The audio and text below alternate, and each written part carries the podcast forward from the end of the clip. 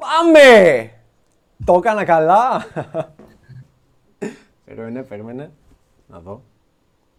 Θα ακουστούμε άλλα double. Έλα, έλα. Η καρδιά μου χτυπάει δυνατά. Πάμε! Ω, δούλεψε! Ωραία. Τώρα mute. Ελπίζω ότι δουλεύει όλο καλά τώρα. Λοιπόν, δεν ξέρω και τι καταστράφηκε όλο το υπόλοιπο. Κάνουμε καλό live. Μμμ. Έτσι, έτσι να βλέπω το quality 1080. Έτσι. Αχ, καβλώνω. Ωραία, τέλεια. Λοιπόν, ε, πώς να το κάνω εδώ, θα κάνω pop-up chat. Λοιπόν, χαίρετε σε όλους. Ε, θα χρειαστούν μερικά ακόμα live stream για να μπορώ να βγαίνω πιο άνετος και πιο cool, γιατί ακόμα χειρίζομαι όλα αυτά τα πράγματα εδώ πέρα στο OBS και μου φαίνονται πάρα πολλά. Εσείς μπορεί να μην το βλέπετε αυτή τη στιγμή, αλλά με βλέπετε από μια κάμερα, μια Panasonic Lumix GH4R, η οποία δεν έχει recording limit, έχει dummy battery για να μην τελειώνει η μπαταρία. Συνδέεται με mini HDMI σε ένα cam link το οποίο ήρθε σήμερα και με βλέπετε έτσι. Και ελπίζω να βγάζω 1080 τώρα. Και έχουμε βάλει επίσης, αυτά τα λέω σαν τον ευτύχη μπλάτσα κι εγώ. ε, έχουμε αυτή τη στιγμή το Zoom call και κάνω record το Zoom call και φαινόμαστε όλοι εδώ μαζί και ελπίζω να ακουγόμαστε καλά. Hello σε όλους, άλλο και καλησπέρα που λέει και ο Vibrator, δεν ξέρω γιατί το είπα αυτό. Λοιπόν, pop out chat. Για να μην τελειώνει η μπαταρία. Ε, νομίζω ότι ακουγόμαστε καλά, αλλιώς ο βοηθός μου θα μας πει κάποια πράγματα εδώ πέρα που είναι δίπλα μου. λοιπόν, πάμε να ξεκινήσουμε. Ε, εδώ έχω το OBS. Ελπίζω ότι είμαστε καλά, ελπίζω ότι στριμάρει καλά. Λοιπόν, θα θέλω να γράψετε τις ερωτήσεις σας από κάτω. Γράψτε, παιδιά, σοβαρές ερωτήσεις και όχι βλακίες. Δεν θα κάτσω να απαντήσω χαζομάρες, γιατί θέλω λίγο να... Ε, πώς να το πω, να, να δώσουμε βάλιο εδώ πέρα και κάθε ερώτηση την οποία κάνετε να είναι ουσιαστικά μία ερώτηση η οποία θα βοηθάει και τους υπόλοιπους. Θα δίνει βάλει το να την απαντήσω και έχει κάτι ηλίθιο, κάτι χαζό, κάτι κουτσομπολιό, κάτι περίεργο, κάτι οτιδήποτε ή κάτι το οποίο το έχω απαντήσει επανειλημμένα σε βίντεο. Ε, θα κάνουμε ένα μικρό έτσι intro για να γνωρίσετε και τα παιδιά, τους guest που έχω. Τα παιδιά είναι στην ομάδα μου πίσω, είστε και από το mentoring, τους γνωρίζετε ήδη. Ε, έχουμε στα αριστερά, νομίζω έτσι φαίνεται, είναι ο Στράτος, ο head assistant μου. Βάλε name, head assistant Stratos. και από κάτω είναι ο MPL Νικόλας που έχει και κανάλι στο YouTube και πέρα από πολύ καλός μου φίλος, όπως και ο Στράτος, ε, είμαστε και συνεργάτες σε αυτό το κομμάτι. Οπότε να πατήσει στο YouTube MPL Νικόλας θα βρεις στο κανάλι του.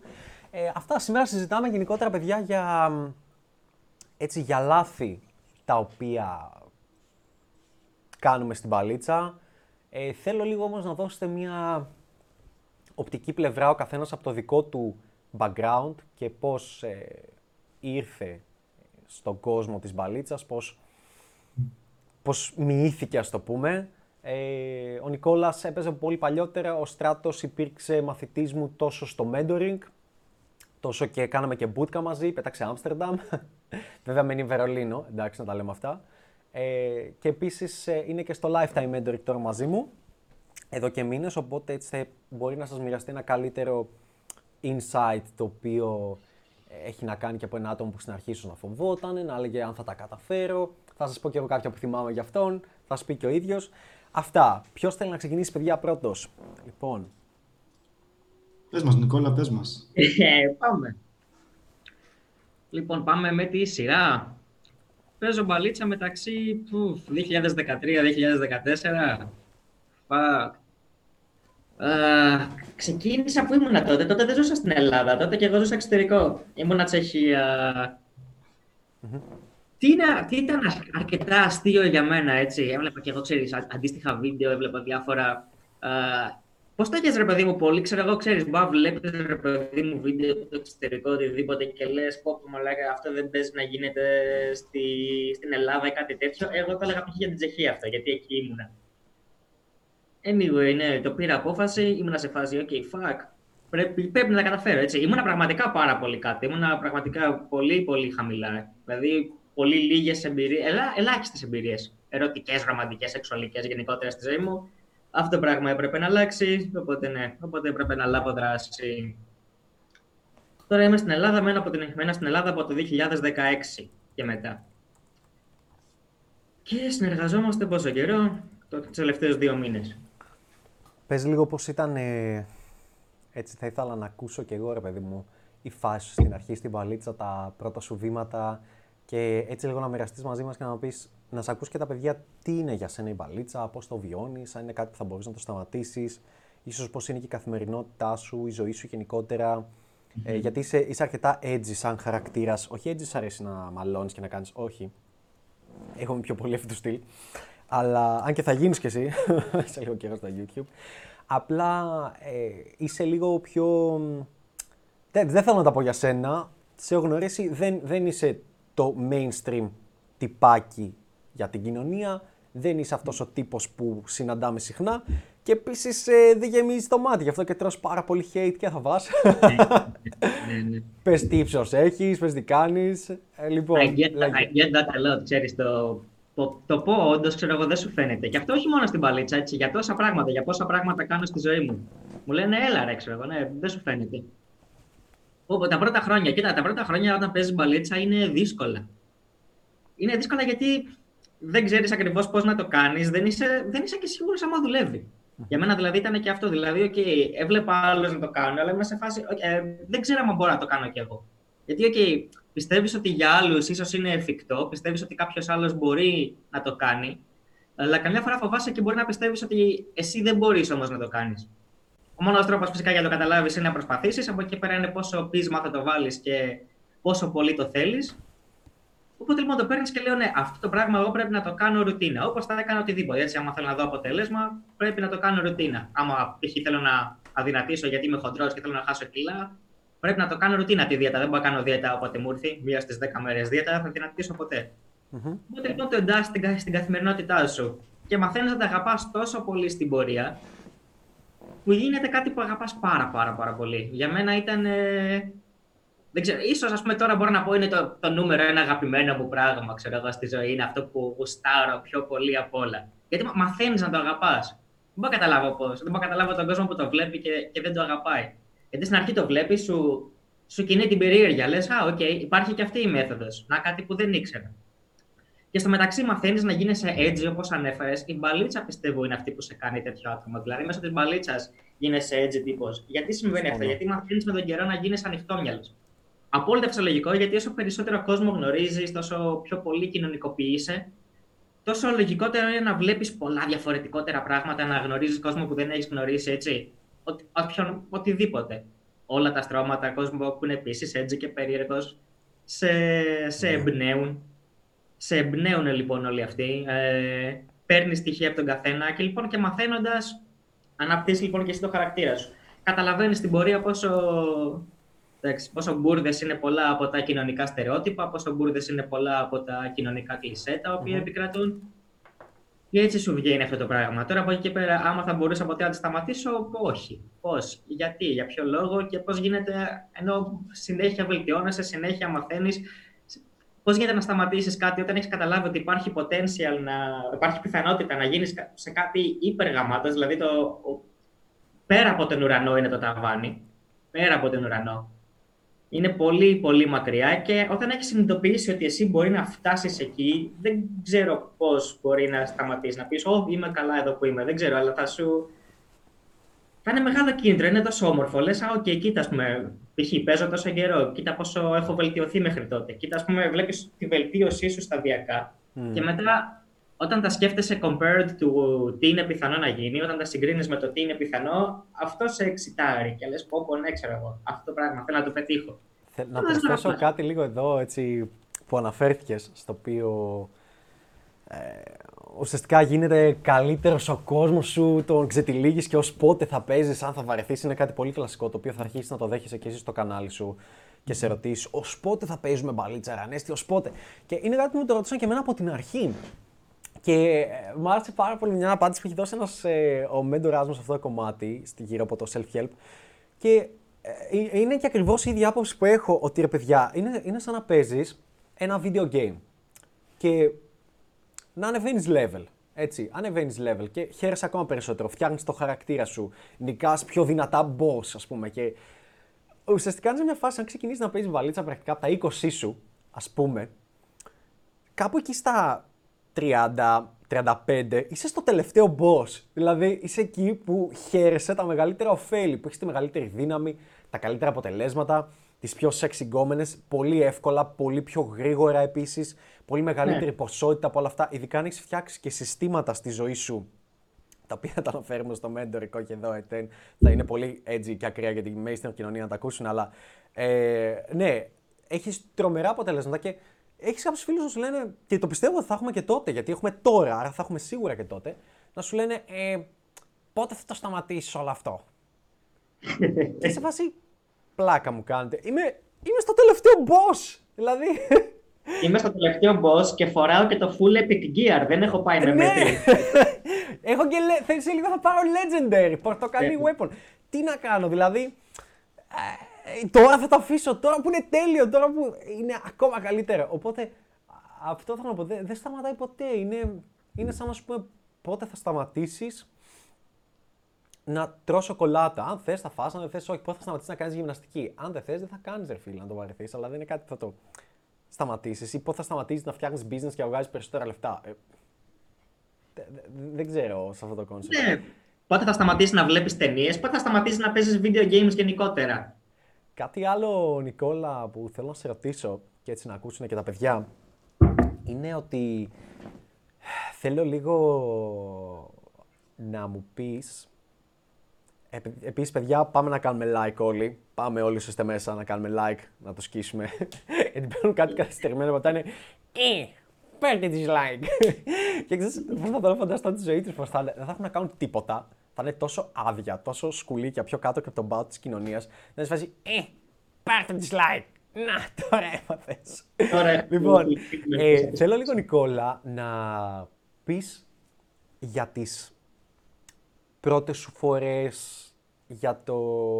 στα πρώτα σου βήματα στην παλίτσα, πώς αισθανόσουν, πώς ίσως κόλωνες, πώς φοβόσουν, κάποιες σκέψεις που είχες στην αρχή, ακόμα και τα, ξέρεις, τα γκούφι, τα τελείως χαζά πράγματα, χωρίς να θέλω να προσβάλλω το σκύλο τον γκούφι από τα κόμιξ, αλλά τα τελείως χαζά πράγματα τα οποία ε, έκανες. Θέλω να μοιραστώ κι εγώ και να μοιραστεί και ο Στράτος, απλά ο Στράτος τα έχει πιο κοντά στη ζωή του και εσύ ξέρω ότι τα έχεις πολύ μακριά χρόνια, όπως και εγώ, και είναι πιο δύσκολο να τα θυμηθούμε, οπότε δεν ξέρω τι έχεις να πεις πάνω σε αυτό; Ανέστη, σε έχασα λιγάκι, sorry, Μπάπα, να λάβεις τι με ρώτησες.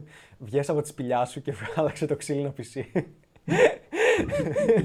λοιπόν, θέλω να πεις τις δυσκολίες που είχες στην αρχή ε, και να πεις πράγματα πολύ έτσι χαζά που μπορεί να έκανες. Παιδιά, να ξέρετε, ο Νικόλας μπορεί να κολλάει καμιά φορά και να παίζει το αγαλματάκι, να είναι στατικός. Αν κουνιόμαστε οι υπόλοιποι, έχει κολλήσει.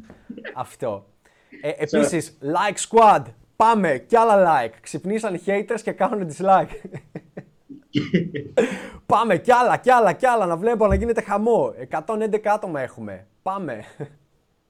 λοιπόν, Λοιπόν, δυσκολίες τις οποίες υπήρχαν στην αρχή, έτσι. Ναι. Όταν ξεκίνησες να παίζεις μπαλίτσα.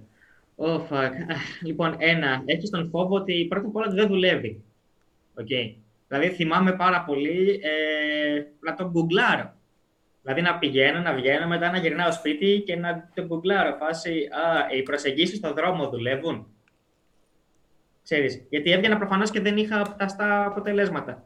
Οπότε th- θυμάμαι να το ψάχνω λοιπόν αυτό. Ε, μετά, κάτι, μετά είναι το, το να απορρίπτεσαι. Και για μένα το πιο, αυτό που με πείραζε περισσότερο δεν ήταν όταν με απέρριπταν έτσι στη, στην αρχή. Δηλαδή ότι πήγαινα, προσέγγιζα, έλεγα γεια και με απέρριπταν. Με πείραζε π.χ. να έβγαινα ένα ραντεβού, να θεωρούσα ότι πηγαίνει πάρα πολύ καλά. Δηλαδή να, από τη μεριά μου να ήταν σε φάση Α, σούπερ ρομαντικά, πηγαίνει χαμάτα. Αυτό, να, να, έχω, να έχω και πεταλούνται στο στομάχι μου, έτσι. Δηλαδή να, να γυρνάω σπίτι και να σκέφτομαι Α, ήταν τέλεια, μπορεί να τα φτιάξουμε. Και, και να μην ξαναβγαίνω ποτέ μαζί της. Ξέρεις, να έχουμε φιληθεί κιόλας. Αυτό, ήταν πολύ... αυτό νομίζω θα ήταν χειρότερο. Ξέρεις. Να, να έχουμε φιληθεί, ρε παιδί μου κιόλας. Εγώ να το έχω πάρει ότι. Πω, πω, ναι, τη φίλησα. Άρα πήγε τέλεια. Έτσι, άρα σίγουρα θα με ξαναδεί και θα ξαναβγούμε. Το Οπότε, βίντεο που και να- γύρισα έχει να κάνει με αυτό το πράγμα. Sorry που σε διακόπτω. Το βίντεο που γύρισα χθες προχθές έχει να κάνει ακριβώς με αυτό και θα ανέβει την άλλη εβδομάδα. Αλλά ναι, για πες. Α, οκ, και είναι, και είναι αυτή η αίσθηση, ρε παιδί μου. Ναι. Ε, αυτό ήταν το πιο, το πιο δύσκολο. Ε, μετά είναι. Μετά, όταν γίνεσαι λίγο καλύτερος σε ένα πρόβλημα το οποίο έχεις και σε πειράζει πάρα πολύ, είναι ότι μπορεί να βγαίνεις ε, πολλά ραντεβού, αλλά να μην προχωράει με καμία κοπέλα. Και απλά είσαι στη φάση που βγαίνεις πολλά ραντεβού και έχεις την αίσθηση ότι χάνεις το χρόνο σου. Και το ένα ραντεβού μοιάζει με το άλλο. Ναι, μα είναι, μα είναι ίδια. Μα και εσύ δεν πρέπει να πεις. Και πάνω κάτω, ειδικά. Δεν ξέρω, εγώ το έκανα αυτό στην αρχή. Μίλαγα για ίδια πράγματα. Οκ, κάτι τελείως lame που έκανα στα πρώτα μου ραντεβού. Όλοι. Sorry, κάτι τελείως lame που έκανα στα πρώτα μου ραντεβού. Ε, το παραδέχομαι δημόσια είναι ότι είχα, είχα φοβόμουν, ρε παιδί μου, μήπως υπάρχει, ξέρεις, κάποια στιγμή που υπάρχει σιωπή. ναι. Οπότε θα είχα σημειώσει topics, ξέρεις, στις, ε, για συζήτηση, θέματα για συζήτηση, θα τα είχα σημειώσει σε ένα χαρτί, θα το είχα στην τσέπη μου και σε μία φάση θα πήγαινα στο μπάνιο και θα το κοίταγα. Να δω, όπα, λοιπόν, γι' αυτό μίλησα, γι' αυτό μίλησα. Τε- Αχ, τέλεια, μπράβο, δεν το ξέχναγα. Άρα ήρθε η ώρα να μιλήσω και γι' αυτό. και θα Επικός. πεις, «Άντε και λοιπόν και που λες, για πες μου. Ε, είχες, με- ε, νομίζω ότι εσύ ξεκίνησες, όταν ξεκίνησες αυτό το κομμάτι, είχες, είχες βρει RSD και είχες βρει το community και ξεκίνησες Ναι. έτσι; Γι' αυτό Ναι. το έκανας αυτό. Εγώ δεν το είχα, δυστυχώς, ευτυχώς δεν το είχα, χωρίς να θέλω να το παίξω πιο γαμάτος. Απλά επειδή από μόνος μου είχα ξεκινήσει αυτό το κομμάτι και ανακάλυψα μετά από σχεδόν τρία χρόνια για RSD και τα λοιπά γενικά. Βασικά δεν είχα ανακαλύψει RSD, είχα ανακαλύψει πρώτα τον Σάμι Μόα. Αν πατήσετε Σάμι Μόα, είναι ένας πολύ ωραίος τυπάς. Μιλάει και ελληνικά κιόλας, είναι μισός Κύπριος, μισός από το Λίβανο νομίζω. Ε, και ήταν εξαιρετικό σε αυτό το κομμάτι. Είχα γκουγκλάρει How to go out solo, το θυμάμαι ακόμα. Ε, γιατί τότε δεν μπορούσα.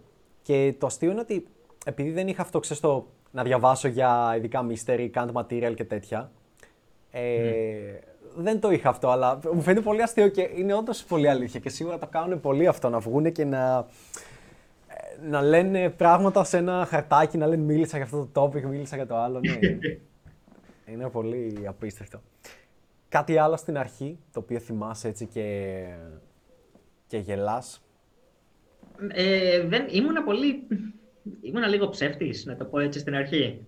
Δεν ήμουνα, δεν ήμουν αυθεντικός με το ποιος είμαι και θυμάμαι ότι ένιωθα ανασφαλής με το ποιος είμαι πραγματικά. Οπότε έλεγα ψέματα καθ' όλη τη διάρκεια, δηλαδή σε μια κοπέλα από ό,τι τη γνώριζα. Να. Και κάτι το οποίο έχω μετανιώσει τώρα, δηλαδή και το σκέφτομαι και αισθάνομαι πάρα, πάρα πολύ loser γι' αυτό. Αλλά θα έλεγα, ναι, μπορεί να έλεγα ψέματα, τι να σου πω, για, για διάφορα πράγματα. Από το πράγματα στο χαρακτήρα μου, το ποιος είμαι, τι έκανα. Φου, Έλεγες ένα κλασικό ψέμα που θυμάμαι και εγώ να λέω. Είναι ότι στην αρχή που έπαιζα μπαλίτσα. Και αυτό, αυτό με εκνεύριζε και αυτό με έκανε να. Ε, γι' αυτό και είμαι από τους λίγους ανθρώπους στην Ελλάδα που ψάχνουν κάτι τόσο βαθιά και το, και το αναλύουν σε φάση και σε στυλ. Γιατί συμβαίνει αυτό, θέλω να τα αλλάξω. Δηλαδή, για να φέρω ένα παράδειγμα, με εκνεύριζε πάρα πολύ ότι δεν μπορούσα να, να είμαι ο αυτός μου, να εκφράσω πλήρως τον εαυτό μου. Δηλαδή, ότι ξέρεις κάτι, ναι, βγαίνουμε ή βγαίνω, φλερτάρω και με άλλες κοπέλες, ή βγαίνω, παίζω μπαλίτσα και με άλλες κοπέλες. Θα και αυτή δεν το έκανα, ας πούμε. Δεν έπαιζε με άλλους άντρες, δεν είχε άλλους 5-6. Ε, ότι. Ε, ναι, και, και τι έχουμε, δεν μπορούσα να υποστηρίξω τις απόψεις μου. Μετά από χρόνια κατάφερα, ξέρεις, χάνοντας και κοπέλες να, να μπορώ να λέω ότι ναι, έχεις κάτι το και το και να το υποστηρίζω τέλεια και να το δέχονται κιόλας και με- μάλιστα με χαρά από το να προτιμά να είναι με ένα μπέτα.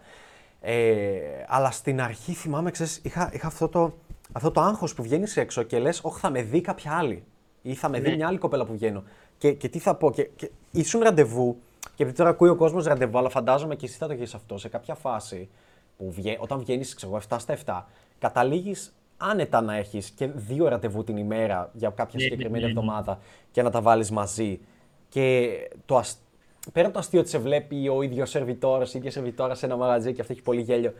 Συμβαίνει και κάτι άλλο που δεν, δεν, το- δεν μπορεί να το αντιληφθεί ο κόσμος. Συμβαίνει ότι αν, αν δεν είσαι OK με τον εαυτό σου, αν δεν είσαι OK με το ποιος είσαι και δεν μπορείς να υποστηρίξεις τα πιστεύω σου, νιώθεις ότι αυτό που κάνεις είναι κακό. Και άρα το μεταδίδεις και στον άλλον. Και άρα έχει συνέχεια το άγχος, όχι μη με δουν, μη με κάνουνε.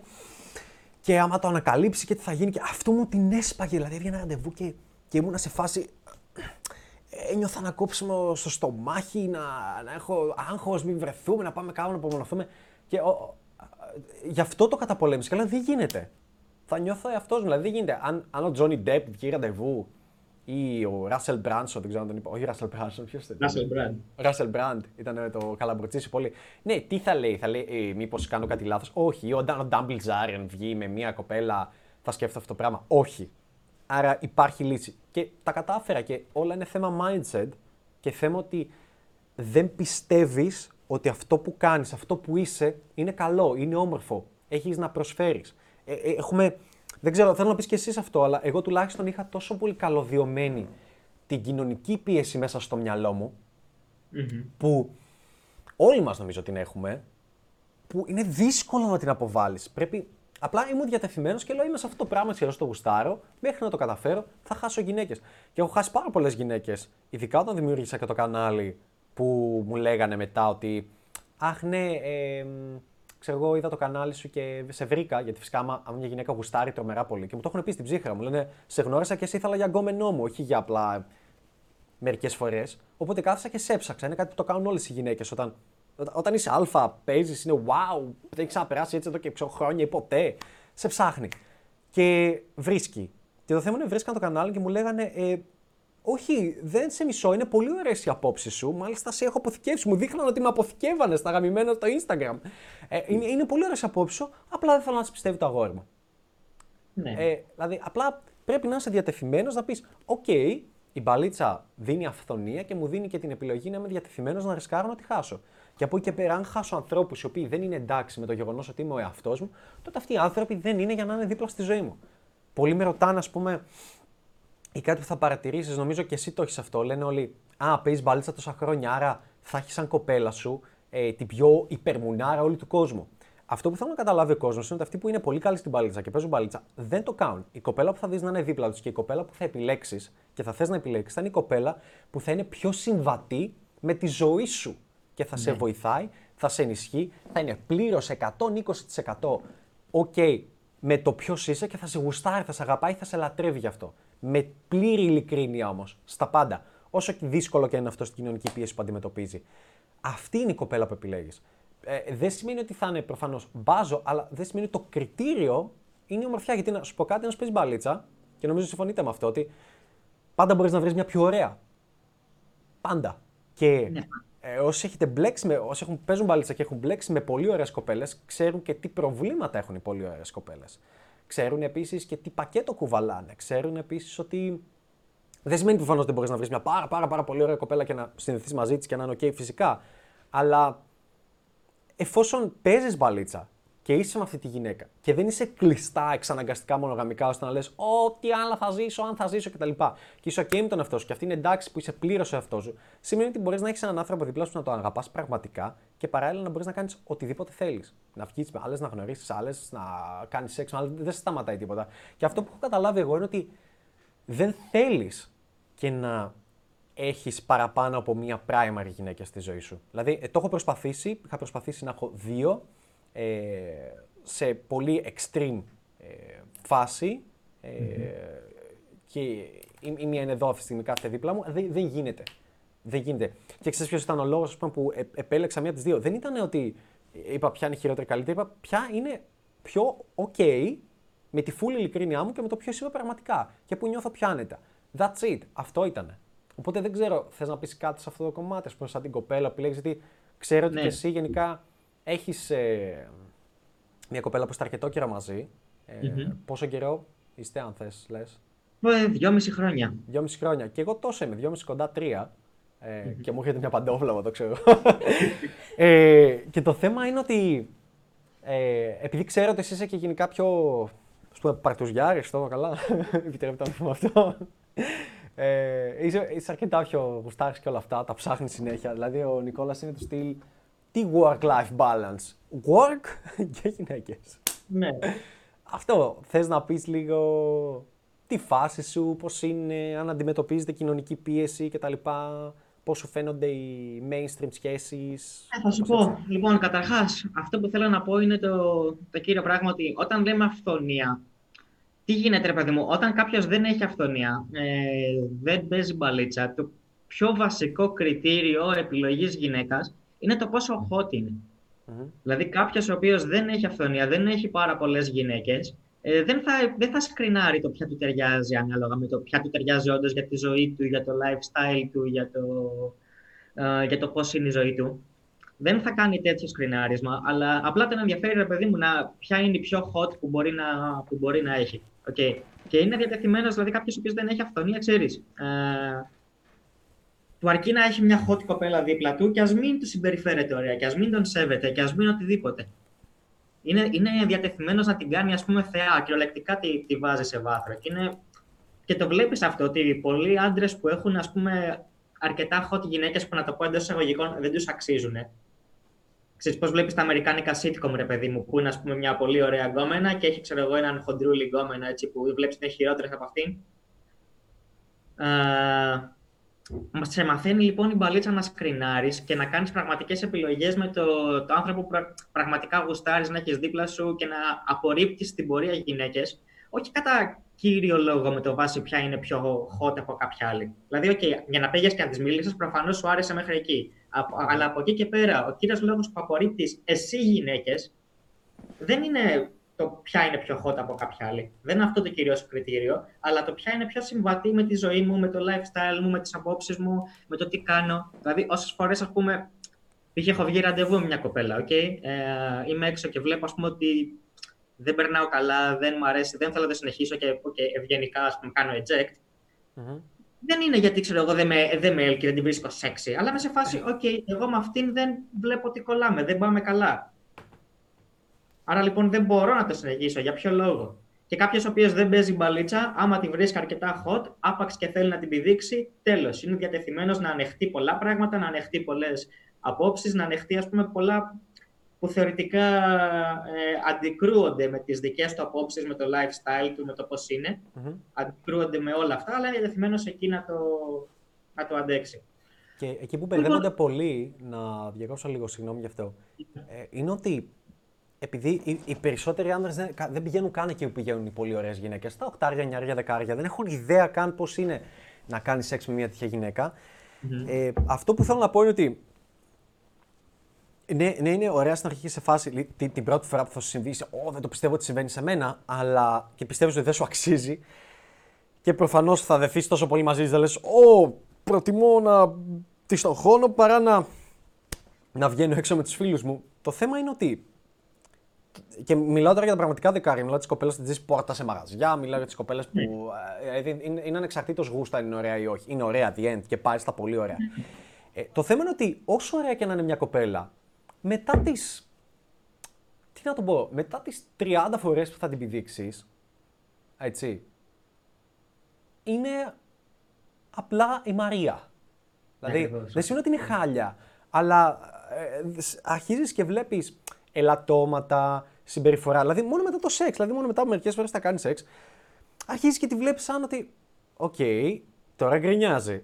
Τώρα, ε, ξέρω εγώ, το κολαράκι της ίσως να μην είναι τόσο τέλειο όσο πίστευα. Ή έχει εκείνες τις, ε, εκείνο το σπυράκι εδώ. Ή, ε, okay, ε, την βλέπω χωρίς make-up, χωρίς τέτοια. Και μετά πολλές φορές σεξ είναι αυτό που λέω ότι κάνεις σεξ και μετά λες: Ωραία, τώρα πρέπει κάτι να πούμε. Αν δεν έχουμε να πούμε, περνάω βαρετά. Άρα... Το χειρότερο είναι, sorry που σα διακόπτω, αλλά το χειρότερο είναι να έφτιασε να, να έφευγε, είσαι σε φάση γαμότο γιατί της είπα να κάτσει εδώ το βράδυ και λες πω, πω, ξέρω εγώ. Και δεν λες και δεν λες κιόλας. Αυτό είναι το που παρεξηγούνται πολλοί, λένε πολλές γυναίκες, Α, ήταν μαλάκα, ήταν τέτοιες. Εγώ πολλές φορές λέω, επειδή έχω και πολλές φίλες οι οποίες δεν, δεν κάνουν σεξ, είναι φίλες μου και μου λένε, συνέβη αυτό, τι έγινε. Και λέω, Μήπως και εσύ φταίει κάπου; Μήπως mm. και εσύ δεν, είσαι, δεν ήσουν για αυτόν a woman worth keeping; Μήπως mm. δεν ήσουν ενδιαφέρον τυπάκι, αστεία, χαβαλετζού; Μήπως δεν ήθελε να μείνει; Γιατί αλλιώς ένας άντρας θέλει πολύ μετά που έχει κάνει σεξ πολλές φορές και είναι λιπόθυμος. Ειδικά την πρώτη φορά έτσι που. Ε, την πρώτη φορά λόγω DNA το έχουμε οι άντρες. Δηλαδή λόγω DNA μια καινούρια κότα, το πούμε, χωρίς να πω της γυναίκας, μια καινούρια ε, γυναίκα. Θέλεις πρακτικά να κάνεις σεξ ε, που λέμε μέχρι να σου πέσει, μέχρι να μπορείς να κάνεις άλλο. Αλλά το θέμα είναι ότι μετά για να μην θέλει ένας άντρα να μείνει, και ειδικά ένας άντρα που δεν έχει και μια primer κοπέλα, ξέρω οτιδήποτε άλλο να βάζει σε σύγκριση. Μάλλον κάτι κάνεις λάθος κι εσύ σαν γυναίκα, μάλλον κάπου φταίει. Αλλά οι γυναίκες που δεν κάθονται να το σκεφτούν λένε Α, ο μαλάκας έφυγε. Δεν κάθονται να σκεφτούν, λένε Θα βρω άλλον. Ότι φταίνε πάντα Ναι, αυτοί. το κλασικό ρε παιδί μου να κάνουν σεξ π.χ. ξέρω εγώ και μετά να εξαφανιστεί αυτός και να πούνε Α, ήταν μαλάκας τελικά, ξέρω εγώ. Δεν ήταν αυτός μαλάκας, προφανώς είχε καταλάβει ότι ενδεχομένως δεν ταιριάζατε, δεν, δεν σε ήθελε στη ζωή του. Άμα σε ήθελε, προφανώς και θα, σε, θα, επιδίω, θα επεδίωκε να σε ξαναδεί. Για το άλλο λοιπόν που με ρώτησες, Ανέστη, πώς είναι σε πολλούς ρε παιδί μου, όταν λέω ότι με ρωτάνε, έχεις κοπέλα, λέω εγώ ναι, ξέρω εγώ. Και μου λένε, Μα αφού δεν μίλαγε με μια άλλη τι προάλλες, ξέρω εγώ, δεν ήσουν έξω με μια άλλη τι προάλλες. Ναι, ήμουνα. Ε, πώς γίνεται; Ε, λέω, κοίτα, σε φάση, ξέρω εγώ, και αυτή είναι η φάση μας. Δεν έχουμε επιλέξει να μην είμαστε, ρε παιδί μου, μονογαμικοί. Και, και πολλοί έτσι μου λένε, ε, μα άρα δεν τα έχετε ή άρα δεν έχετε σχέση. Για πες πόσες φορές Και το έχεις λέτε, ακούσει ε, εσύ; όχι, ξέρω εγώ, δεν ξέρω. Εμείς δεν τα βλέπουμε έτσι. Εμείς τα βλέπουμε, ρε παιδί μου, ότι τα έχουμε. Ή πολλοί, ρε παιδί μου, ξέρεις, πολλοί δεν μπορούν να ταυτιστούν καν. Και μου, το άλλο που μου λένε πολύ συχνά Αλλά είναι. δεν είναι οκ. Εγώ το είχα αυτό που μου Ναι, λες. ναι, ναι. με, ε, με μία, ξέρω εγώ, Βέλγα. Και λέω, Α, ναι, είχαμε γνωριστεί καλοκαίρι και κρατήσαμε επαφή και την είδα. Πήγα μία εγώ στο Βέλγιο, ήρθε και το επόμενο καλοκαίρι αυτή, μια χαρά. Και λέω, Αν μου αυτό δεν είναι σχέση. Αυτό είναι ότι βρέθηκες απλά, ξέρω εγώ, ναι, τρεις φορές με μία τύπησα. και λέει, Ναι, ξέρω εγώ, αλλά έτσι ήμασταν κι εσείς. Και λέω, Όχι, όχι, όχι, το έχεις μπερδέψει λίγο το τι είναι σχέση.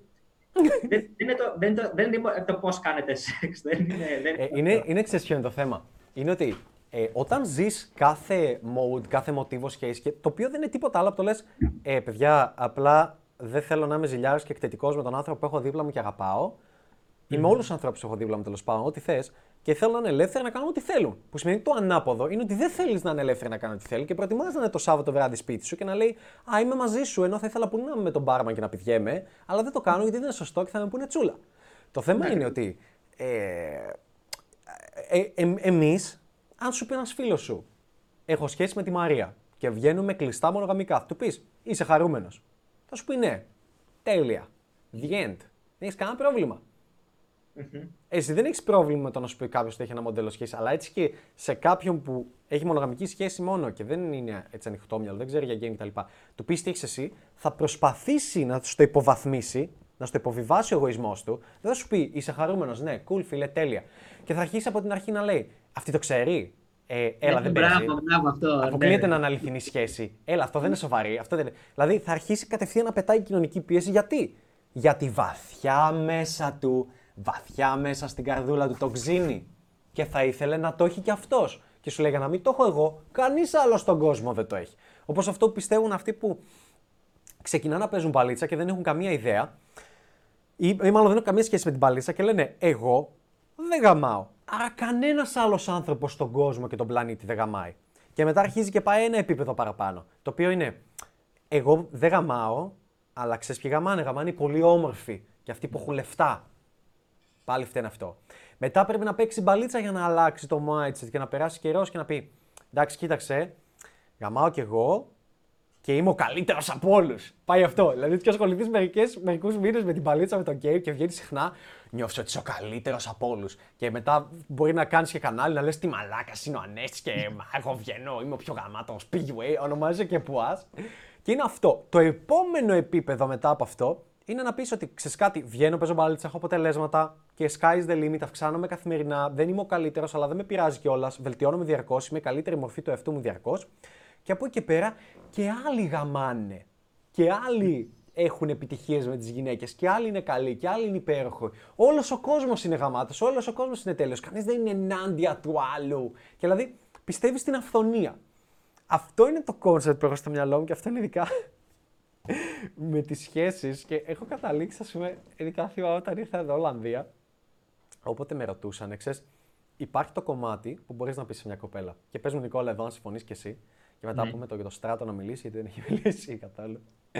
Ε, λένε, ας πούμε, κάνεις σεξ με μια κοπέλα και σου λέει κάντε μια κουβέντα και έχεις δύο ενδεχόμενα. Είτε να πεις την άποψή σου, η οποία είναι ότι ξέρεις κάτι, εγώ γενικά δεν θέλω να πιέζω ανθρώπους, είσαι ελεύθερη να κάνεις ό,τι θέλεις κτλ.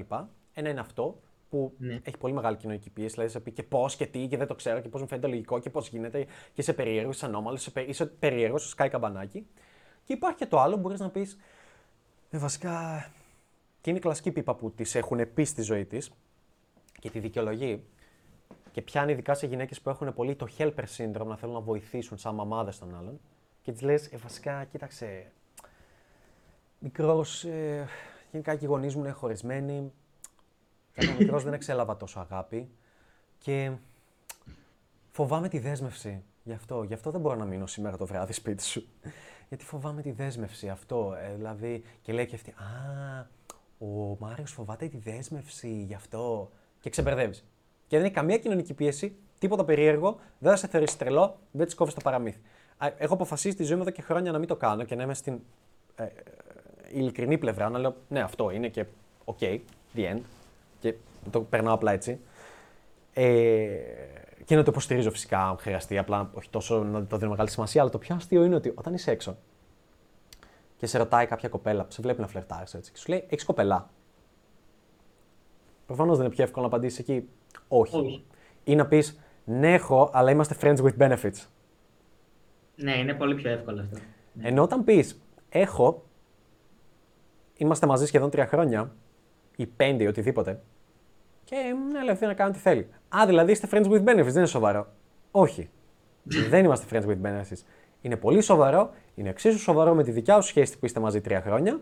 Απλά δεν έχουμε σεξουαλική από ιδιοκτησία και αποκλειστικότητα. Δεν έχω ένα κλειδί που τους το έχω κλειδώσει. Και καλά, έτσι, γιατί όσοι παίζετε μπαλίτσα ξέρετε πόσο γενικά απατάνε οι μονογαμικές σχέσεις. Και άσε που σε μια τέτοια σχέση δεν υφίσταται και η έννοια της απάτης. Αυτά. Anyhow, ε, αυτό παίζει και οπότε πολλές φορές έχω καταλήξει να λέω Ah, so it's a friend with, friends with benefits. Oh, yeah. Και τελειώνει εκεί, δηλαδή με, με έναν άγνωστο. Δεν θα κάτσω να αναλύσω έτσι. Ναι, μωρέ, εντάξει. Άμα κάτσεις να τα αναλύσεις, μια, μια που μου λένε συχνά είναι το άμα δεν είσαι μονογαμικός, τότε γιατί να κάνει σχέση; Λες και ο σκοπός της σχέσης είναι η μονογαμία. Φάση έκανα σχέση, άρα επιτέλους μπορώ να είμαι μονογαμικός. Όχι, δεν δουλεύει έτσι. Δεν είναι αυτός ο λόγος που κάνει σχέση.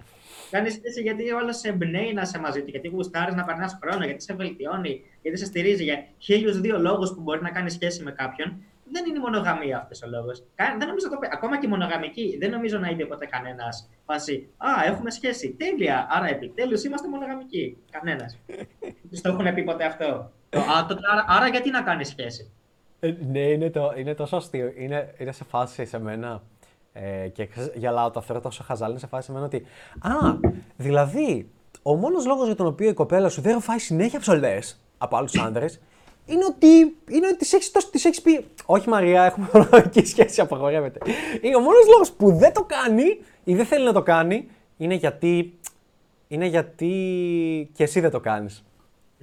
Εδώ είναι το, το πιο αστείο επίσης, γιατί πολλές φορές λέει και ίσως αυτό να πω και τέλος. Μετά θες να πεις κάτι γενικά για μπαλίτσα, γενικά για το κομμάτι, για, για σένα, για το brand που τρέχουμε μαζί.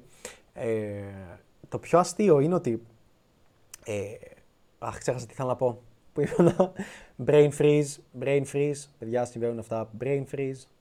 Έχασε τον ρημό σου, Ηλία. Κάτι που ήταν αστείο, κάτι που ήταν αστείο. Μα γιατί να κάνεις σχέση; τι έλεγα, Θεέ μου.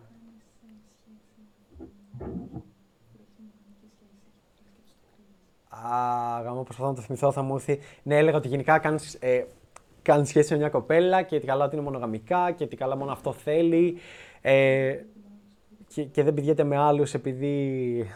Γάμο, θα brain freeze. επειδή δεν την αφήνεις και καλά. Ναι. Ε, και επειδή δεν το θέλει.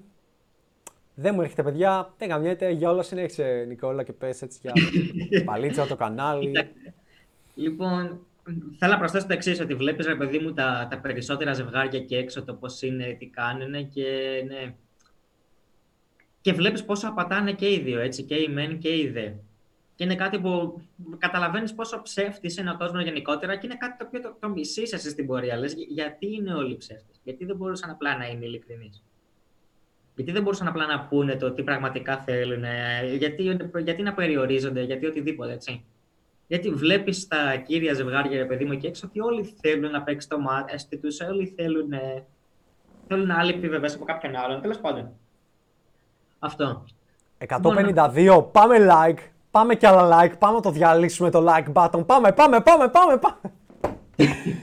Λέει και λίγο για το κανάλι σου στο YouTube. Πώς μπορούμε λοιπόν, από εκεί πέρα, λοιπόν, πρόσφατα έχω ξεκινήσει το κανάλι μου στο YouTube, MPL Νικόλας.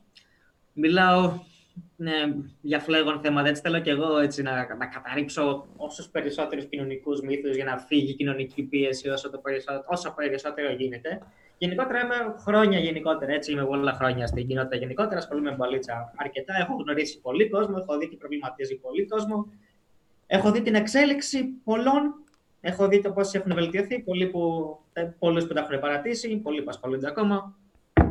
Οπότε λοιπόν μπορώ να φέρω μια σεβαστή άποψη για το όλο πράγμα. Οπότε ναι, οπότε για όλα αυτά, για τις απόψεις μου, βγαίνω λοιπόν πλέον και εγώ επίσημα, τις λέω δημόσια, τις λέω στο YouTube, ε, και στο Instagram. Πώς, MPL πόσο φαίνεται, πώς φαίνεται MPL Νικόλα. Παιδιά, όπως το έχω εγώ, MPL Ανέστης, ψάχνετε MPL Νικόλας.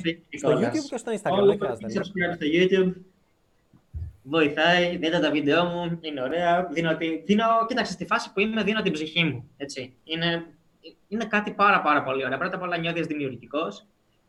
Ε, και νιώθεις ότι εξελίσσεσαι. Δεν ξέρω άμα άμα ισχύει, άμα είναι έτσι μια ψευδέστηση που έχω, ρε παιδί μου, αλλά ναι. Αλλά νιώθω ότι εξελίσσεσαι, ρε παιδί μου, ότι όταν, όταν μιλάς και, και εκφράζεις, ρε παιδί μου, και μπορείς να λες ακόμα και σε άλλους και να σε ακούει το κοινό και να λες τι πιστεύεις, σαν να γίνονται περισσότερο κτήμα σου. Ναι. Δεν ξέρω αν βγάζει νόημα αυτό, ρε παιδί μου, αλλά όταν, όταν μπορείς να μεταδώσεις πια, έτσι, δηλαδή είναι, παράδειγμα, άμα είσαι μαθηματικός, είναι ένα πράγμα το να μπορείς να λύσεις μια άσκηση, δεν ξέρω, παιδί μου, το να έχεις γνώσεις γενικές. Έτσι είναι ένα πράγμα να είσαι επιστήμονας π.χ. και να ξέρεις την επιστήμη σου. Και είναι κάτι άλλο ε, το να, το να μπορείς να μεταδώσεις αυτή τη γνώση και να, και να εμπνεύσεις αυτό έτσι. Δηλαδή, ας πούμε, κατά αντιστοιχεία, π.χ. να είσαι καθηγητής στο πανεπιστήμιο και να, και να μπορείς να μεταδώσει. Sorry, σε διακόπτω. Πώς σου φάνηκαν yeah. τα, τα πρώτα, το πρώτο βίντεο που έκανες, το πρώτο βίντεο που στάρισε. Είναι, είναι awkward λίγο να. Στην αρχή αισθάνθηκα ε, όπως είναι λίγο, μπα το παρομοιάσω λίγο με την παλίτσα, γιατί όπως νιώθεις έτσι, σε οτιδήποτε καινούριο κάνεις, είναι λογικό να νιώθεις το awkwardness της στιγμής. Ναι. Είσαι, εγώ δεν είχα συνηθίσει να μιλάω μπροστά σε κάμερα. Είχα μιλήσει σε κοινό, δεν είχα μιλήσει ποτέ μπροστά σε, σε κάμερα. Έτσι, δηλαδή κάθομαι, δεν υπάρχει άλλος που με ακούει. Κάνεις μας, ναι. Είχα, κάνει πολλά fail attempts. Ναι. Θυμάμαι το πρώτη, πρώτη, πρώτη φορά είχα πάει, και στη, είχα πάει και στα Ναφιώτικα και ήταν εκεί πέρα μια πάνω-πάνω μία από τις κυρίες που μένουν εκεί πέρα που είχαν ένα σπίτι είναι στην πλάκα ψηλά. Mm. Και, και θυμάμαι επενεύει δύο ή τρεις φορές ρε παιδί μου στο βίντεο. Φάση δεν της άρεσαν αυτά που έλεγα. και επενεύει και ήταν σε φάση ότι πρέπει να βρει ένα άλλο σημείο τώρα. Το πιο αστείο που να δεις, θυμάμαι, όταν είχα κάνει εγώ πρώτο γύρισμα κάτω. Το αστείο. Δηλαδή, τώρα το τελευταίο βίντεο που έχω βγάλει, αυτό που κάθομαι, αυτό που θα βγάλω, είναι κλασικά ούτε. Προφανώς εδώ και σχεδόν ένα χρόνο, ένα και τίποτα, ούτε bullets, ούτε τίποτα από πίσω δεν παίζει. Πολύ παραπάνω και δύο χρόνια. Είναι απλά και ρε παιδιά, ανέσαι τον μπάλιτσα και πιάνω ένα θέμα, μιλήσουμε γι' αυτό. Και αρχίζω mm. όλα, Είναι αυτό που λέμε δεν έχω τι να πω, το ίδιο είναι και στην μπαλίτσα. Εμπιστεύεσαι τη διαδικασία, ξεκινάς και μιλάς.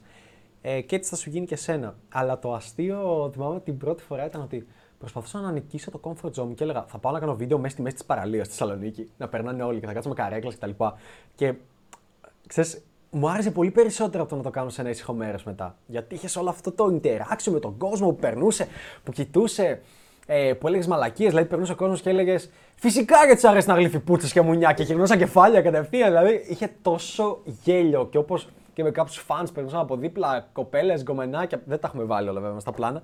Α, είχαμε βάλει κάποια. Είχε τόσο γέλιο. Ή πιάνει μία στο άκυρο, όπ, ναι, έλα και τρόλ εκείνη τη στιγμή μπαλίτσα πρακτικά. Δηλαδή, είναι, είναι τόσο ωραίο feeling που θέλω να το πω λίγο γιατί κάποιοι κοιτάνε εκεί έξω και γενικά όπως έχω πει, υπάρχει ο κόσμος που μας αγαπάει πολύ και γουστάρουμε και υπάρχει και κόσμος που με μισεί στην αρχή και με αγαπάει μετά. Όπως έχουν συμβεί σε πάρα πολλούς. Δηλαδή, επειδή είμαι έτσι, έτσι χαρακτήρας, βλέπει μερικά βίντεο και λέει Τι μαλάκας είναι αυτός, μετά βλέπει μερικά άλλα και λέει έχει, έχει δίκιο και αρχίζει, αρχίζει σιγά σιγά και μετά με αγαπάει. Εγώ είμαι άσπρο ή μαύρο γι' αυτό, γενικά το concept της μπαλίτσας. Και αυτό που συμβαίνει είναι ότι, και γι' αυτό θέλω να το πω, είναι ότι ε, μπορεί να βλέπεις στην αρχή τα βίντεο και να είσαι, ας πούμε, να είσαι hater, πολύ hater. Σκέψου ότι δεν θα πω τώρα για αυτό το στήσιμο και τα λοιπά, αλλά χρειάζεται πολύ μεράκι και πολύ καύλα. Ελπίζω η λέξη καύλα να επιτρέπεται στο YouTube. Για αυτό που κάνεις. Ούτως ώστε να βγαίνεις στο YouTube και να βγάλεις την άποψή σου για ένα θέμα στο οποίο θα έχει τεράστια κοινωνική πίεση και να αρχίσεις να ανεβάζεις ένα προς ένα βίντεο. Ειδικά τώρα εγώ που έχω πάνω από 150, έχω, έχω κατεβάσει καμιά τριανταριά βίντεο λόγω λόγου που μου είπε ο Όμεν όταν πήγα στο Manhattan, τέλος πάντων. Δηλαδή κοντά 200 βίντεο ε, σχεδόν σε δύο χρόνια καναλιών, να το πούμε έτσι όπως ήταν. Το οποίο συνήθως ο κόσμος ανεβάζει ένα τη βδομάδα, έτσι. Ναι. Οπότε είναι 52 το χρόνο, ή 50. Και βλέπεις και εσύ πώς είναι τώρα που έχεις σου ανέβασε πιο πολλά, πιο πολλά, πιο πολλά. Μην κάνεις μαλακίες τώρα που καθόμαστε. Δηλαδή έχεις σχεδόν 10 βίντεο και είναι ήδη δύο εβδομάδες που ήσουν. Κάπου έτσι σου είπα, θέλω να ανεβάζεις 15 βίντεο το μήνα. Για να ανέβεις, να ανέβεις, να ανέβεις. Και μόνο από αγάπη για αυτό που κάνεις και για αυτό που γουστάρεις γίνεται. Όπως επίσης το να βγάλεις τόσο θεματολογία. Θυμάμαι στην αρχή να λέει η... ο κόσμος, να λένε κάποιες κοπέλες, ας πούμε, σε μένα. Α, ε, παιδιά, κάποιο που ασχολούνται με δημοσιογραφία, θα πω ονόματα. Να λέει, παιδιά, θα σας τελειώσουν τα θέματα, δεν θα έχετε γίνει να μιλήσετε. Και εγώ είμαι σε φάση. ε, εφόσον βγαίνω συνέχεια, δεν θα με τελειώσουν ποτέ τα θέματα για τα οποία είναι να μιλήσω. Ο- Και αυτό συμβαίνει. Και θέλει μεγάλη αγάπη, μεγάλη κάβαλα. Δηλαδή, προσπαθήστε να κάνετε ένα YouTube channel, να πείτε την άποψή σας και να δω αν θα συνεχίσετε. Όταν μετά από 15 βίντεο που θα έχετε κάνει, τα βίντεο σας θα έχουν 100, 200 views, 50 και δεν θα, έχετε, δεν θα είναι ένα prank βίντεο το οποίο πήρε 50.000 views και είπατε Ω, ο κόσμος με αγαπάει. Και να έχετε και hate σε αυτά. Οπότε, σαν hater, κάπως θέλω να το δεις ότι είναι μεγάλη αγάπη το πάθος και το μεράκι σε αυτό εδώ το κανάλι και σε αυτό εδώ που κάνουμε. Και ανεβαίνουμε, ανεβαίνουμε πολύ σιγά σιγά και είμαστε λίγοι και καλοί και γουστάρουμε σε αυτό το κομμάτι. Και για να πω και από θέμα χρημάτων, γιατί κάποιοι θα μου πούνε, ε, αυτή τη στιγμή γνωρίζω άτομα τα οποία έχουν. ε, Τι να πω. Μπορεί να έχουν 500.000 followers, 800.000 ή ακόμα ε, ένα εκατομμύριο και εγώ βγάζω περισσότερα χρήματα αυτή τη στιγμή. Με τρι- τρία- 3,7 κοντεύουμε 4.000. Έτσι. Ε, Να ξέρουν δεν έχει νόημα ο αριθμός των subscribers. Είναι αυτό που λέμε από λεφτά πώς μπορείς να βγάλεις ένα εκατομμύριο ευρώ αρκεί να βρεις χίλιους ανθρώπους να σου δώσουν από 1000 ευρώ. That's it. Χρειάζεται να έχεις ένα εκατομμύριο followers και δεν θα το ήθελα κιόλας. Δεν θα ήθελα να έχω, δηλαδή βλέπω και εδώ στο chat. Θέλω να έχω αυτούς που μας αγαπάνε για αυτό το οποίο κάνουμε. Και επειδή το κάνω για με, με μεράκι και το κάνουμε με μεράκι και θέλουμε να βοηθήσουμε κόσμο. Δεν το κάνω για την ε, κάθε σουσουράδα που θα μπει, κάθε, τον κάθε βλαμμένο που θα μπει απλά για να κάνει hate και να κράξει. Όχι, δεν γίνεται γι' αυτόν. Οπότε καλύτερα λίγοι και καλοί. Ε, μπείτε παιδιά, κάντε subscribe στο κανάλι του Νικόλα. Θα ανεβάζει πάρα πολύ υλικό, υλικό ειδικά τώρα στην αρχή. Δηλαδή έχουμε στόχο, επειδή το βοηθάω και εγώ, το βοηθάμε όλοι να στους επόμενους 2-3 μήνες να έχεις εγώ 50 βίντεο σίγουρα 60. Κάπως έτσι. Ναι. Και θα γίνει. Και στο Instagram. Και στο Instagram ανεβάζεις δύο, ανεβάζεις δύο τη μέρα, ναι. Το οποίο είναι πολύ σημαντικό. Ε, οπότε θέλω να πάμε λίγο στο στράτο. Hello. Εγώ να σου πω για το κομμάτι του πώς ξεκίνησα σε αυτό. Ε, εμένα Παιδιά, μου ε, έτυχε- επειδή, τσικα- sorry λίγο που σε διακόπτω, καμιά φορά κοιτάω λίγο τα σχόλια, όσοι είστε spammers και παπάρες και δεν ασχολείστε με το πώς να δώσουμε value στο κανάλι και ασχολείστε με τη δικιά σας ε, την σκουλικίστικη κάτω από τη γη ενέργεια, αυτή την αρνητική ενέργεια, το victim mentality, νι, νι, νι, απλά φεύγετε. Αυτά. Λοιπόν, για πες στράτο. Ε, εγώ έπεσα στο κομμάτι του έπρεπε να φύγω εξωτερικό και να χάσω όλους τους κοινωνικούς κύκλους, όλες τις παρέες, να μην ξέρω κανέναν σε ένα καινούργιο μέρος, να μην έχω κάποιον να πω, κάποιον να πω κάτι, μόνο κόσμο από δουλειά, το κλασικό. Και μ, μετά ήμουν στη φάση του δεν έχω βγει ποτέ solo, πώς βγαίνει solo, για, γιατί να βγω μόνος μου, πώς θα το κάνω, ποια είναι η επιλογή, ποια είναι η άλλη λύση, ποια είναι η εναλλακτική, δεν υπάρχει εναλλακτική. Επίσης, πολλές φορές ήμουνα στη φάση ότι έχεις έρθει σε ένα ξένο μέρος, δεν μιλάς και τη γλώσσα τόσο καλά, πρέπει να μιλάς στα αγγλικά. Ε, Βλέπεις και πολλές κοπέλες και στο δρόμο, στο μετρό. Στο Για πιο τρένο. πριν θες να πεις, για πιο πριν. Πώς ήσουν, πού, πού μεγάλωσες, πού έφυγες, πού πήγες μετά, πώς ήταν η ζωή σου εκεί, να το πάρεις από τόσο, να σε γνωρίσουν έτσι. Να πάμε πιο πίσω. Πιο πίσω Ναι, ε, έτσι από χωριό περιληπτικά. ξεκίνησε σκέψου. Οπότε μετά το πήγα σταδιακά. Από χωριό πήγα Θεσσαλονίκη για σπουδές, μετά πήγα Αθήνα για δουλειά. Οπότε ανέβαινα λίγο σκαλοπάτι σκαλοπάτι στα, στα βήματα. Αλλά από κοπέλες, ελάχιστες κοπέλες στη ζωή μου. Πιο πολύ focus σε business και σε δουλειά. Και κοπέλες δεν μιλάμε πολύ. Τις αποφεύγουμε επειδή τις φοβόμαστε. Ξέρεις, είναι τα κομμάτια του άμα δεν βγαίνεις έξω και πολύ, είναι πιο δύσκολο. Ε, και νόμιζα ότι έτσι είναι και δεν αλλάζει. Ή αυτό που λέει ο Ανέστης ότι ε, άμα δεν γαμάω εγώ, δεν γαμάει κανένας. Οπότε λογικά έτσι θα είναι τα πράγματα. Ναι. Ε, και μετά σου μένει αυτό, σου μπαίνει στο μυαλό και λες: OK, έτσι είναι λογικά. Η κοινωνία αυτός κάτι έχει παραπάνω από μένα. Οπότε γι' αυτό δεν χρειάζεται να ασχολούμαστε. Και, και σιγά σιγά όταν έφτασα Αθήνα και έκανα και πιο πολλούς κύκλους, ήταν λίγο πιο εύκολο να βγω έξω. Αλλά ούτε πάλι να έχω πολλές κοπέλες στη ζωή μου. Έτσι. Ήτανε Μετά μπήκα σε μια σχέση για ένα διάστημα μεγάλο, δύο-δυόμιση χρόνια. Όταν βγήκα από τη σχέση αυτή, ήμουν σε φάση, OK, okay, και τώρα τι κάνουμε. Και έκανα βέβαια πολλά από τα λάθη που έχουμε πει και έχουμε δει και στα βίντεο του, του Ανέστη και του Νικόλα. Ε, οπότε τώρα τα βλέπω λίγο. Όταν ήσουν Αθήνα, έβγαινες; Ε, όταν ήμουν Αθήνα δεν έβγαινα πολύ, όχι. Έβγαινα λίγο στην αρχή, μετά κάποια στιγμή στο τέλος, αλλά όχι, δεν έβγαινα πολύ. Δεν έβγαινα γιατί ήταν και οι παρέες που δεν βγαίνανε όλοι, μόνος μου με τίποτα δεν θα έβγαινα. Mm-hmm. Ε, δεν ήξερα καν τι σημαίνει παλίτσα ή ότι μπορώ να μιλήσω σε κάποια κοπέλα που δεν γνωρίζω. Έτσι, το οποίο το ήθελα, αλλά δεν το ήξερα ότι θα υπάρχει κάτι τέτοιο. Οπότε, mm-hmm.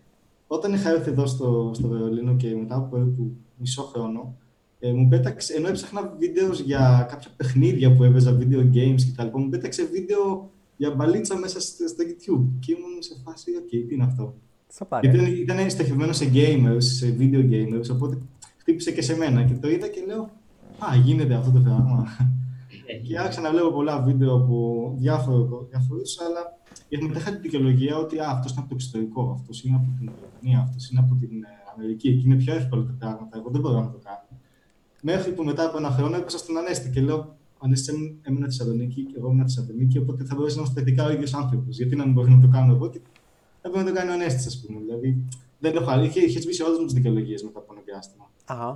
Τα υπόλοιπα τα βίντεο δεν έχω άλλη δικαιολογία. Πόσο καιρό από πού, νομίζω με είχε ανακαλύψει από τον ε, κολλητό μου ε, ε, τον Blitz, έτσι. Κάψα και σαν τυχαία. Από, ναι, από τον Blitz, νομίζω. Είχα δει ένα βίντεο του Blitz, νομίζω, και ήσασταν μαζί, ναι, νομίζω από το βίντεο που είχε ανεβάσει με τον Blitz το πρώτο ή το δεύτερο, θυμάμαι.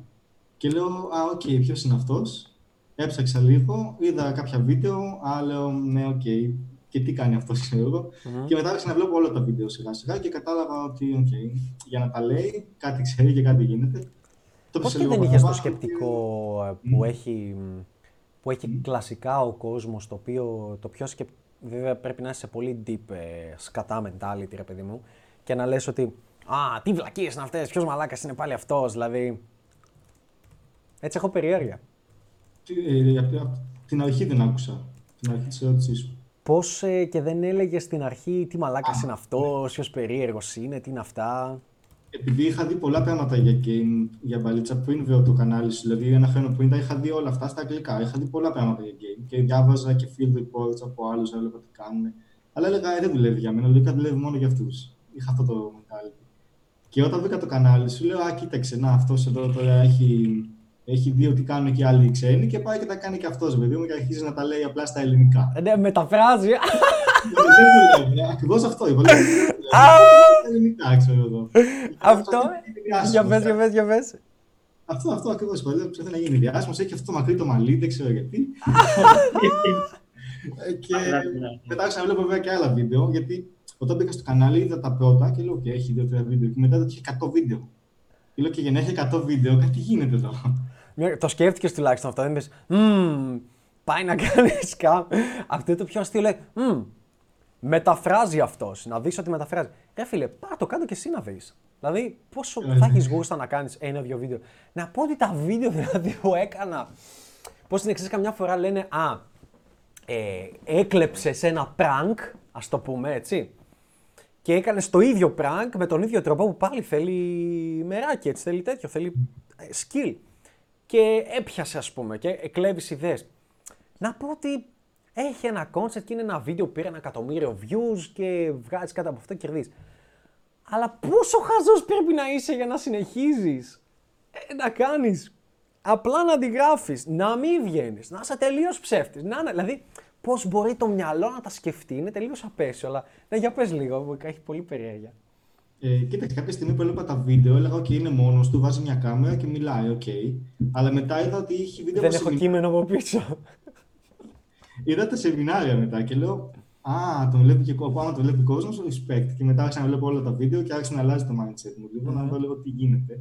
Και να αφήνω λίγο τον εγωισμό αυτό πίσω, ότι δεν πιάνουν αυτά ποτέ και λοιπά. Ναι. Ε, μετά από ένα μήνα έστειλα έτσι στο μέλλον. αυτό ήταν. Ναι, ήσουν γρήγορος, θα έλεγα περισσότερο. Είναι. Εντάξει, φυσικά παίζει. Ε, θα μου πεις τώρα λίγο, επειδή ε, κάποιες φοβίες που είχες στην αρχή για το mentoring όταν έκανες την αίτηση, όταν μιλήσαμε; Ναι, Επειδή εγώ θυμάμαι την αρχή σου και για να σας πω λίγο περιληπτικά, από ό,τι θυμάμαι τις πρώτες εβδομάδες, δύο-τρεις εβδομάδες δεν λάβανες τόσο πολύ δράση και ήμουν σε φάση. ε, Εγώ δεν πίστευα ότι προσωπικά θα τα κατάφερνες full. Μετά, μετά σου γίνεται το flip, μετά γύρισες. Θες να μιλήσεις λίγο γι' αυτό, έτσι να πεις πώς ήταν στην αρχή, κάτι μπορεί να φοβόσουν, να λέγεις δεν είναι για μένα, κάτι τέτοιο. Είχα προσπαθήσει πριν από ένα χρόνο, πριν τα βίντεο, να βγω μόνος μου Ναι. και να κάνω τις πρώτες προσεγγίσεις. Αυτό κράτησε τρεις μέρες βγήκα, δεν μίλησα σε καμία. Τέταρτη μέρα μίλησα σε τρεις κοπέλες, νομίζω. Και την πέμπτη μέρα μίλησα τυχαία σε μια κοπέλα, πήρα τον αριθμό της και λέω «Α, παίζει να δουλεύει». Και βγήκα μια φορά, αυτό ήταν το, το, τότε ήταν ό,τι πιο βαρετό έχω κάνει ποτέ στη ζωή μου. Παίζει να βαρέθηκε η κοπέλα, λυπάμαι. και μετά βγήκα ελάχιστα μετά από λίγες εβδομάδες πάλι προσπάθησα, δεν μπορούσα να κάνω κάτι. Μμμ. Σταμάτησα. Δεν ξαναβγήκα. Βγήκα μια φορά night game που λέμε, βγήκα το βράδυ, ξέρω εγώ, τίποτα. Και λέω αυτό είναι πολύ δύσκολο, δεν είναι για μένα, δεν γίνεται. Οπότε μετά που ε, μιλήσαμε μαζί και κάναμε την πρώτη κλίση και ξεκίνησα το mentoring και λέω τώρα πού να βγαίνω εγώ, πώς θα γίνει αυτό, αφού δεν, μου- δεν μου αρέσει, δεν βγαίνω, δεν γίνεται, δεν περνάω καλά. Δεν, δεν μπορώ καν να μιλήσω, γιατί πώς θα το κάνω αυτό. Μμμ. Αλλά λέω, OK, θα το δοκιμάσω και θα δούμε. Στην πρώτη εβδομάδα του mentoring νομίζω μίλησα σε 7 κοπέλες. Ε, Θα σε έπαιρνα να μιλήσει σε μια μέρα, ξέρω εγώ σίγουρα. Σε ένα... σε μία εβδομάδα και μετά για άλλες δύο εβδομάδες δεν έκανα τίποτα. Δεν, δεν μπορούσα να βγω, ήμουν σπίτι μου, ήμουν στο κεφάλι μου, θα πάει χάλια, τι θα κάνω, δεν είναι για μένα. και τι Ήταν άλλαξε, και πώς, καλός ο καιρός. πώς το φλιπάρισες; Πώς το φλιπάρισα; Ε, μ, τότε ήταν έξι εβδομάδες το mentoring Ναι, δεν και ήταν ήμουν αυτό. στη μέση του mentoring. Κάποια στιγμή μου λες, εσύ θεάτρο, έχεις κάτι να, να ρωτήσεις και λέω, ε, δεν έχω βγει καθόλου και τα λοιπά. Μου λες, οκ, εγώ εδώ θα είμαι, σε λίγο τελειώνει το mentoring, δηλαδή δεν μπορώ να σε βοηθήσω πάρα πολύ, δηλαδή τι να σου κάνω. Και δεν είπες και πολλά, δηλαδή είπες, ε, για σένα είναι, σε λίγο τελειώνει, σκέψου το, έχουν μείνει άλλες τρεις εβδομάδες. Ναι. Και την επόμενη μέρα μου σε φάση, οκ, έχει δίκιο, θα βγω, τουλάχιστον θα βγω, τουλάχιστον θα πάω. Και μετά τη δουλειά όντως πήγα και μετά μίλησα, ξέρω, μιλούσα σε 10 την ημέρα, όπως αντί για 7 την εβδομάδα. Και πώς άλλαξε μετά η ζωή σου αυτό το κομμάτι, πώς ήσουν. Ε, το έπρεπε να τελειώσει η δουλειά για να βγω κάθε μέρα, ξέρω εγώ, να πάω κέντρο, ξέρω, να γίνει χαμός, να μιλήσω σε κόσμο, να γνωρίσω άλλο κόσμο. Ε, μετά το είδα και πιο πολύ σαν, όπως είπαμε, σαν level up, δηλαδή τι κάνω λάθος, ε, τι λέω σωστά, εδώ δεν μίλησα σωστά. Εδώ δεν... Κάτι δεν άρεσε στην κοπέλα σου, εγώ φταίω τι έκανα λάθος. Θυμάμαι σε ραντεβού που είχε έρθει κοπέλα σπίτι σου και είχες κάνει και τα έχεις κάνει τελείως όπως να είναι. Και σου έλεγα Α, θα μπορέσει να έχεις κάνει σεξ, τι έκανες. Α, και τα ναι, διορθώσαμε ναι, και ναι, μετά ναι, έχεις- τα πολλά Και μετά, ας λάθη. πούμε, σε μια αντίστοιχη περίπτωση έκανες σεξ. Μπαμ. Δηλαδή βγήκε τελείως easy. Ξέρεις, τι, μετά από ένα διάστημα, επειδή είχα δει και τους άλλους μαθητές και το τι λέγατε, ήμουν σε φάση. Μετά μιλήσαμε και μαζί πολύ και μου είπες κάποια πράγματα. Ήμουν σε φάση, OK. Και το ότι έρθει η κοπέλα σπίτι μου γιατί δεν κάνουμε κάτι δεν είναι το τέλος του κόσμου. Έτσι. Γιατί είχα μπει στο mindset ότι, OK, μπορώ να πάρω τηλέφωνα, μπορώ να κάνω ραντεβούς, οπότε μπορώ να φέρω και κοπέλα στο σπίτι. Και σιγά σιγά όσο γινόταν αυτό και ακόμα και να έχανα την κοπέλα, η πρώτη κοπέλα που έχασα μου σε φάση, όχι, έκανα τι, τι έγινε, ξέρω, έχασα τον κόσμο. Ναι. Αλλά μετά η δεύτερη μου σε φάση, OK, και να φύγει και να μην γίνει κάτι καλό, OK. Ή να μου πει goodbye, πρέπει να φύγω, ξέρω εγώ, να δω τις φίλες μου. Και στα Ήμουν σε φάση, αγγλικά, ε. Μμ. Και στα αγγλικά λέω. Ναι, στα αγγλικά, στα αγγλικά. ναι. Και προσωπικά είχα και ένα μαθητή, θυμάμαι, βέβαια δεν είναι εδώ, ίσως, ίσως θα είναι την, ε, στο επόμενο live stream, θα κάνω κάτι ωραίο. Ε, είχα ένα μαθητή που νομίζω εκείνη την περίοδο ήταν στην Ουτρέχτη τότε, τώρα είμαι εγώ. Και μου έλεγε Να, δεν έχει και κόσμο. Και έλεγα Ρε, εσύ δεν γίνεται αυτή η πόλη κτλ. Έχω πάει Ιρλανδία, αποκλείεται. Και το αστείο είναι ότι μετά από μερικές εβδομάδες ξύπνησε και έβγαινε πάρα πολύ. Και όταν ήρθα εγώ Ουτρέχτη, είμαι σε φάση. Το, τον κάνω, το στέλνω call και λέω Θα σε φτύσω, ρε. Που μου έλεγες την πρώτη εβδομάδα. Είναι παράδεισος. Είναι σαν Θεσσαλονίκη και καμιά φορά δύο φορές. Δηλαδή. Και έχεις και Άμστερνταμ κοντά. Α, απίστευτο. Απίστευτο. Τέλος πάντων. Ε, θέλω λίγο να πάω στο κομμάτι επειδή έκανες και bootcamp μαζί μου. Και μάλιστα ταξίδεψες από Βερολίνο στο Άμστερνταμ και κάναμε bootcamp Άμστερνταμ και ήταν η πρώτη φορά και εγώ έκανα bootcamp εξωτερικό και μάλιστα σε μια πόλη που δεν ήξερα τόσο καλά. Δεν ήταν... ε, Τι παρατήρησες σε μια πόλη που δεν ήξερα και τόσο καλά το οποίο συνέβη; Πώς σου φάνηκε η εμπειρία στο bootcamp; Είναι, πιστεύω ότι είναι και πιο γαμάτη εμπειρία. Έτσι. Είναι κάτι πολύ διαφορετικό και για τους δύο. Εσύ okay, έχεις κάνει πολλά bootcamp, αλλά είναι άλλη πόλη, ξέρεις, είναι και μια άλλη ιστορία να λες. Είναι λίγο διαφορετικό. Αλλά και απ' την άλλη είναι όλο στα αγγλικά. Έτσι. Αν και η ζωή μας τελευταία είναι στα αγγλικά, επειδή είμαι εγώ εδώ και στην Ολλανδία, οκ, αλλά δεν είναι τόσο άμεσο όσο φαίνεται τα ελληνικά. Ε, παρατήρησα καταρχήν ότι έχει πολλούς Έλληνες στο εξωτερικό. στο Βερολίνο δεν βρίσκω πολλούς Έλληνες ή Ελληνίδες. Ε, εκεί έχει πάρα πολύ κόσμο. Ναι. Αλλά δεν ξέρω, ήταν μια εμπειρία την οποία δεν ξέρω αν μπορείς να τη ζήσεις κάπως αλλιώς. Δηλαδή, είναι κάτι τόσο unique, κάτι το οποίο είναι πολύ μοναδικό. Το να κάνεις ένα bootcamp και να το κάνεις ειδικά και σε ξενό περιβάλλον. Ε, Σε έχω εδώ εντωμεταξύ, sorry να σε διακόψω. Έχω, έχω story που είμαστε μαζί, δεν ξέρω. Έχω το επόμενο που θα παίζει. Δεν ξέρω, φαίνεται, φαίνομαι και εγώ τώρα. Εδώ. Με ζαλί! Α, και δεν... Πεθαίνω. Φίλε, λέει δεκα... Και σε έχω και μιλάω στο εμπορικό. Που είναι δύσκολο. Που έλεγες, αν δεν θυμάμαι, έλεγες, θα είναι πάρα πολύ snob τώρα αυτή η κοπέλα. Και ήταν το πιο γλυκό πλάσμα. ναι, το θυμάμαι. Και ήρθε και ο κομμενός της. Ήταν ντουλάπα, ναι. Αυτό. Αλλά ήταν πολύ καλό, ναι, γιατί σου έλεγα, εσύ αυτή δεν ε, μου έλεγε. Τι εννοεί, έφυγε. Πώς σου φάνηκε η εμπειρία του mentoring, του bootcamp, συγγνώμη.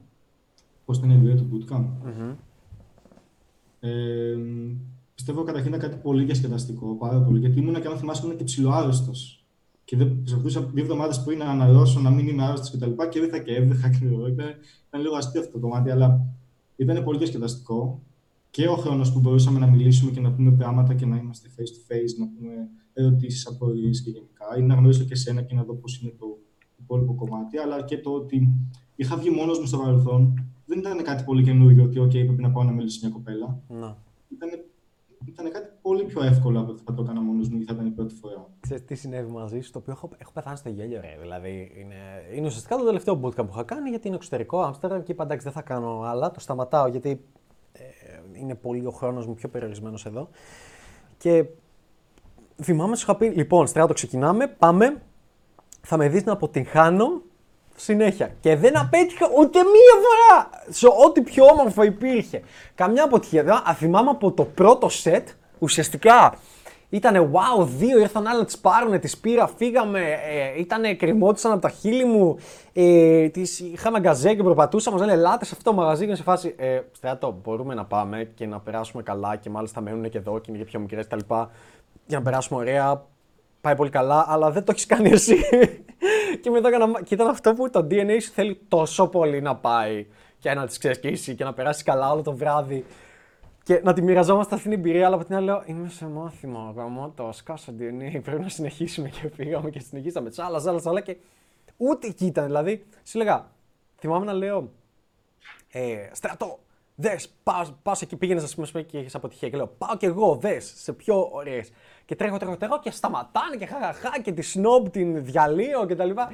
Δηλαδή, πες μου λίγο περίεργα, πώς ένιωσες αυτό το κομμάτι που σου έλεγα Δεν είναι πάντα έτσι, έχουμε αποτυχίες.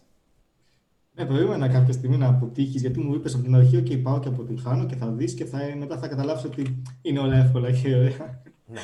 Ναι. Και τη μία φορά πάει πολύ καλά, έρχεσαι, την άλλη φορά πάει πολύ καλά, είμαι και εγώ, τα λέμε για κανένα μεσάωρο. μετά πάει πολύ καλά, αλλά τη άφησε γιατί πρέπει να μιλήσουμε μαζί, να κάνουμε και κάτι. Και εγώ και είμαι σε φάση. Οκ, okay. από ό,τι πετάω δεν θα αποτύχει σήμερα. Αν έστω έτσι κι αλλιώς και δεν απέτυχε με το Γενικά δηλαδή δεν είναι κάτι τέτοιο. Ε, δεν με επηρέασε αρνητικά, μπορώ να πω. Okay. Ε, ήταν ίσα ίσα κάτι το οποίο.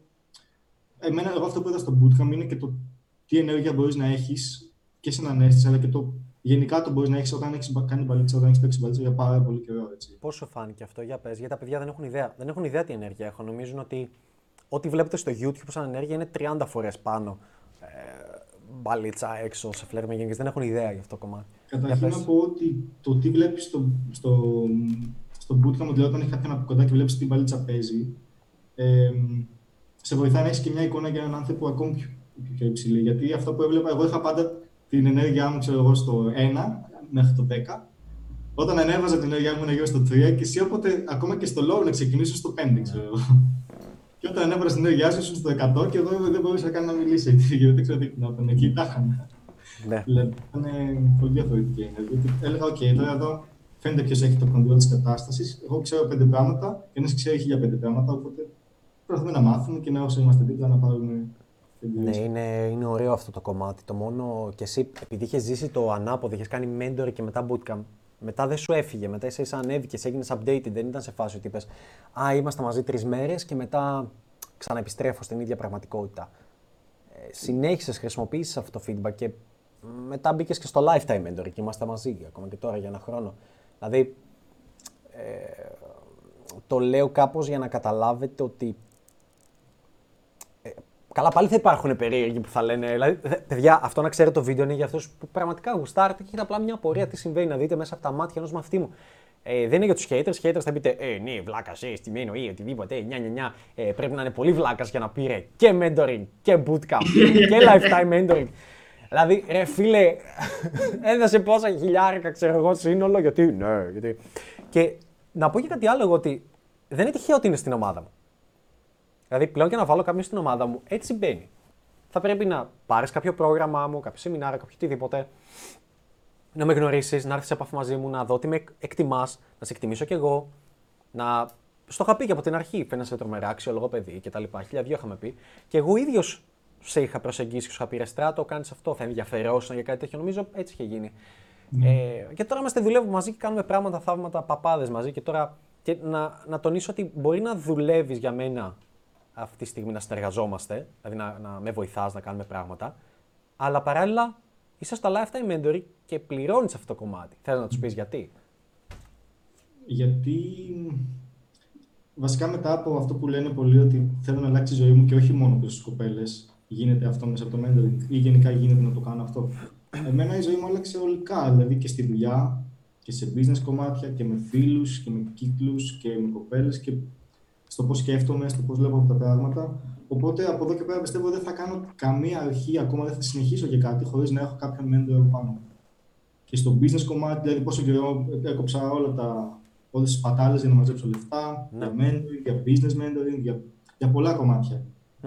Γιατί είδα το πόσο χρήσιμο είναι να έχεις έναν άνθρωπο που έχει περάσει τουλάχιστον 3-4 χρόνια παραπάνω από σένα σε κάτι, ίσως και παραπάνω, και να σου δώσει όλη αυτή τη γνώση χωρίς να κάνεις τα λάθη που έκανε αυτός, να κάνει ένα κομμάτι από τα λάθη που έκανε αυτός στην αρχή.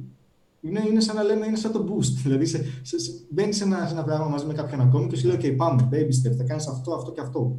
Τι έκανες λάθος, OK, πάμε να το διορθώσουμε. Ε, είμαι σε φάση, OK, αυτό είναι το, το hack για τη ζωή, για να πάω πιο γρήγορα μπροστά. Είμαι 26, δεν θέλω μέχρι τα 50 να προσπαθώ μόνος μου να κάνω κάτι, γιατί δεν, δεν μπορώ να βγάλω κάποια λεφτά, να τα δώσω κάπου, να μου μάθει κάποιος ε, πέντε πράγματα. Γιατί το να δώσω κάποιο ένα, ένα ποσό. Ε, έχω πει στο μάτι ότι αν δώσω ένα μικρό ποσό ή όποιο ποσό και να είναι αυτό, όχι μόνο μικρό, θα, θα βγάλω άλλα 10, 10 φορές θα το βγάλω αυτό το ποσό. Όχι μόνο να δώσω σε business, μπορεί να το δώσω και σε γυμναστήριο, να το δώσω και σε μπαλίτσα παντού και να τα βγάλω πάλι τα λεφτά. Ναι. Ε, και όχι μόνο σε χρηματικό, δηλαδή και σε παρέες και σε φίλους και το πόσο πιο χαρούμενος είσαι.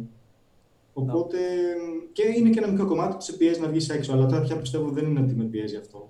Ναι, Ειδικά ναι. μετά το bootcamp. Ναι. Δεν είναι ότι με πιέζει αυτό. Νομίζω είναι και ένα άλλο κομμάτι ότι όταν ε,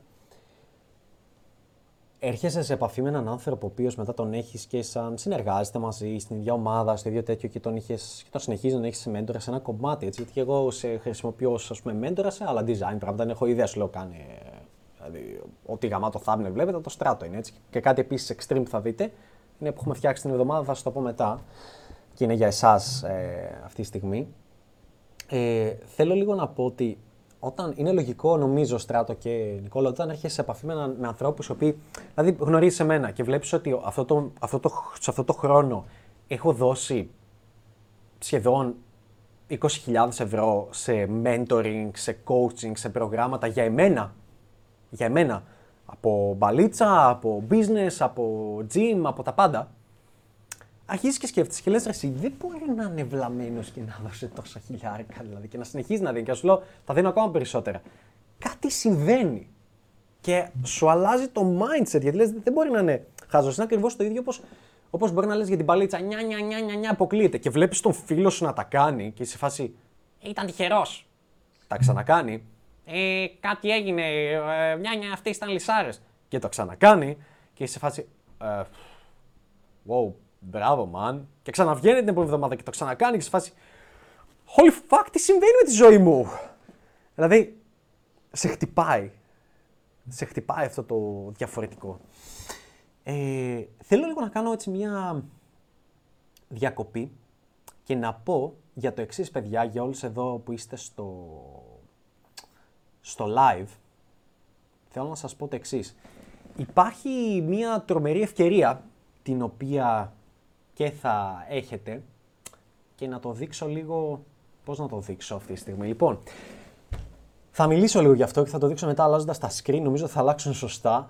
και θα προσπαθήσω να βάλω και ένα counter. Δεν ξέρω αν θα μπει αυτό σωστά.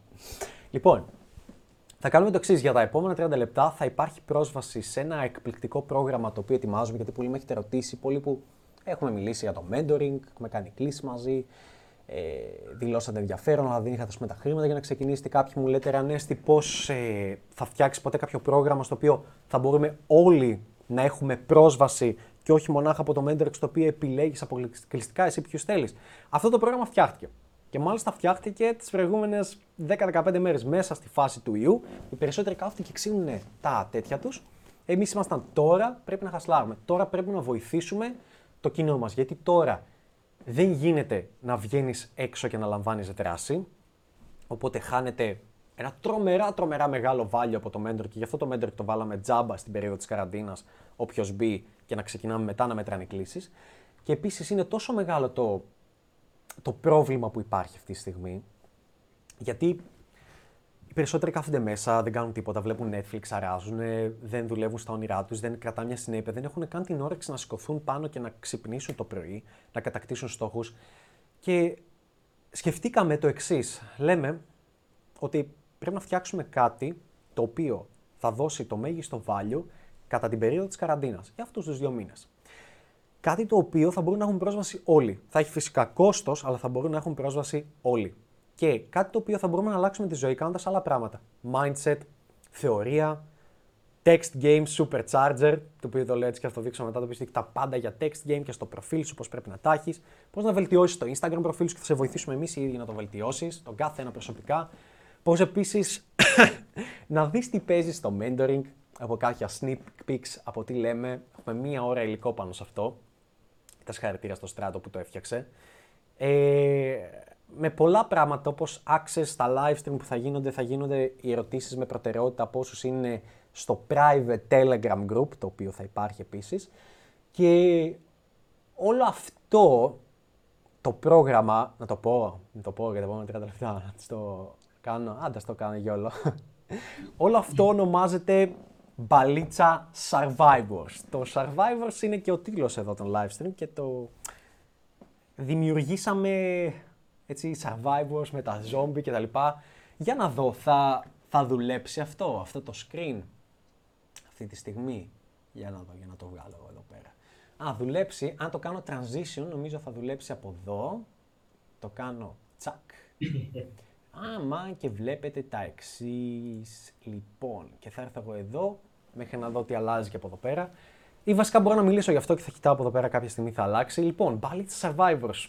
Καταρχήν, δείτε τι ωραία δουλειά. Δηλαδή, δείτε τι ωραία δουλειά που έχουμε κάνει, δείτε τι ωραία γράμματα. Είναι. Παιδιά, το λέω με τόσο χαρά. Είναι, είναι, είναι το μωρό μας, είναι το παιδί μας. Είναι κάτι υπερβολικά άψογο. Δες το ζόμπι εδώ δίπλα, δες το λόγο και κατεβαίνουμε από κάτω. Πώς να νικήσεις την καραντίνα και να μην μείνεις στάσιμο στην παλίτσα. Και έχει ένα κείμενο εδώ που μπορείς να διαβάσεις. Ε, τώρα μου βγάζει το network error, δεν ξέρω κάτι έπαιξε με το Vimo, λέει σας τα παίζει. Έχουμε από εδώ testimonials, τι έχει πει ο κόσμος. Για... Είναι για το mentoring, κάποια άλλα πράγματα που έχω πει για μένα. Μην τα βλέπεις αποκλειστικά ε, για το. Δεν είναι προφανώς testimonial για το survivors, εννοείται ένα άτομο που έχω συνεργαστεί μαζί μου. Έχω και κάποια από το bootcamp έτσι κάτω. Ειδικά ε, με αυτόν εδώ έχουμε γίνει πάρα πολύ κολλητοί και έχει προέλθει η κολλητή παρέα από bootcamp. Βλέπετε και το στράτο εδώ κάτω. Ε, τι θέλω να πω, θα μείνω λίγο σε αυτήν εδώ την εικόνα, έτσι νομίζω έχει περισσότερο zoom τι υπάρχει και τι είναι και για σένα. Υπάρχει, ε, και θα βάλω και ένα counter μετά για τα επόμενα 30 λεπτά, Υπάρχει, θα μιλήσω λίγο γρήγορα, υπάρχει ένα Telegram group, το οποίο είναι private group, στο οποίο ουσιαστικά έχουμε privé group, στο οποίο μπορείς να έρθεις σε επαφή με εμένα, με τον Νικόλα, με τους ειδικούς από την ομάδα μου και με το Στράτο και να απαντήσουμε σε αυτό το κομμάτι, να απαντήσουμε σε ό,τι έχει αναπορία. Σε αυτήν την ομάδα θα βάζουμε διάφορα έτσι, accountability ασκήσεις ε, που θα σε βοηθήσουν να αυξήσεις την παραγωγικότητά σου, αλλά και τα αποτελέσματά σου στην παλίτσα, τα flirt skills σου, το πώς να, μην έχεις, πώς να έχεις πάντα κάτι να πεις, έτσι ασκήσεις ωραίες που χρησιμοποιούμε και θα χρησιμοποιήσουμε. Ε, θα σε κρατάμε accountable. Έχουμε μπαλίτσα text, game supercharger, μεντορικό sneak peeks, τα οποία θα δείξω μετά. Ε, θα βελτιώσουμε το Instagram προφίλ σου. Θα έχεις μία κλήση το μήνα με το head coach Εμπέλ Νικόλας, τον βλέπεις, και μία κλήση το μήνα επίσης και με το head assistant τον Στράτο. Για να σου πουν πράγματα. Και τώρα, γιατί; Και επίσης υπάρχει και έκπτωση 20% στο mentoring. Αν θες να κάνεις κάποια αίτηση μετά, έχεις 20% έκπτωση. Αυτό όμως που θέλω να δώσω τώρα, γιατί θα μου πείτε γιατί το δίνεις τώρα και γιατί γίνεται για αυτά τα 30 λεπτά. Θέλω να σας δώσω κάτι το οποίο δεν υπάρχει στο πρόγραμμα και δεν θα υπάρξει, το οποίο είναι πρόσβαση σε μένα. Και ο λόγος δεν το δίνω γιατί δεν ήθελα να ρίξω το value από το mentor. Και έτσι που είναι τουλάχιστον 5 φορές πάνω ε, το κόστος, τιμή, το οτιδήποτε. Και είναι η πρόσβαση σε μένα. Οπότε, όσοι κλείσετε, και αυτή τη στιγμή θα βάλω timer, είναι 9 και 23. Ας πούμε ότι θα είναι και 25. για τα επόμενα 30 λεπτά, όσοι πατήσετε κάτω, εδώ πέρα, πατήσετε στην αίτηση, πατάς στην αίτηση, τσουπ, αν μπορείς να σκρολάρεις κάτω, να δεις και η τιμή. Η τιμή αυτή τη στιγμή είναι στα 2,97. Το θέμα είναι ότι στα 2,97, αυτοί που θα κλείσετε αυτά τα 30 λεπτά του live stream, θα έχετε και μια δωρεάν group κλίση μαζί μου. Διάρκειας 2 ώρων, 3, δεν ξέρω πώς θα το πάμε. Είναι για εσάς. Το δίνω για εσάς. Δεν θα ισχύει μετά. Δεν είναι για 48 ώρες. Είναι τώρα για 30 λεπτά που είναι το live stream. Θα συνεχίσουμε να απαντάμε σε ερωτήσεις και τελείω cool και chill. Το μόνο που έχεις να κάνεις είναι να μπεις εδώ σε ένα από αυτά τα κουμπάκια, να πατήσεις Θέλω να γίνω μέλος στο μπαλίτσα Survivors και ελπίζω ότι δουλεύει. Αλλιώς, αν δεν δουλεύει, θα το φτιάξω να δουλεύει. Φορτώνει. Είναι η φάση που λες, σε παρακαλώ, κάντε να δουλέψει. Συνεχίζει και φορτώνει. Ευχαριστώ πολύ που δουλεύεις.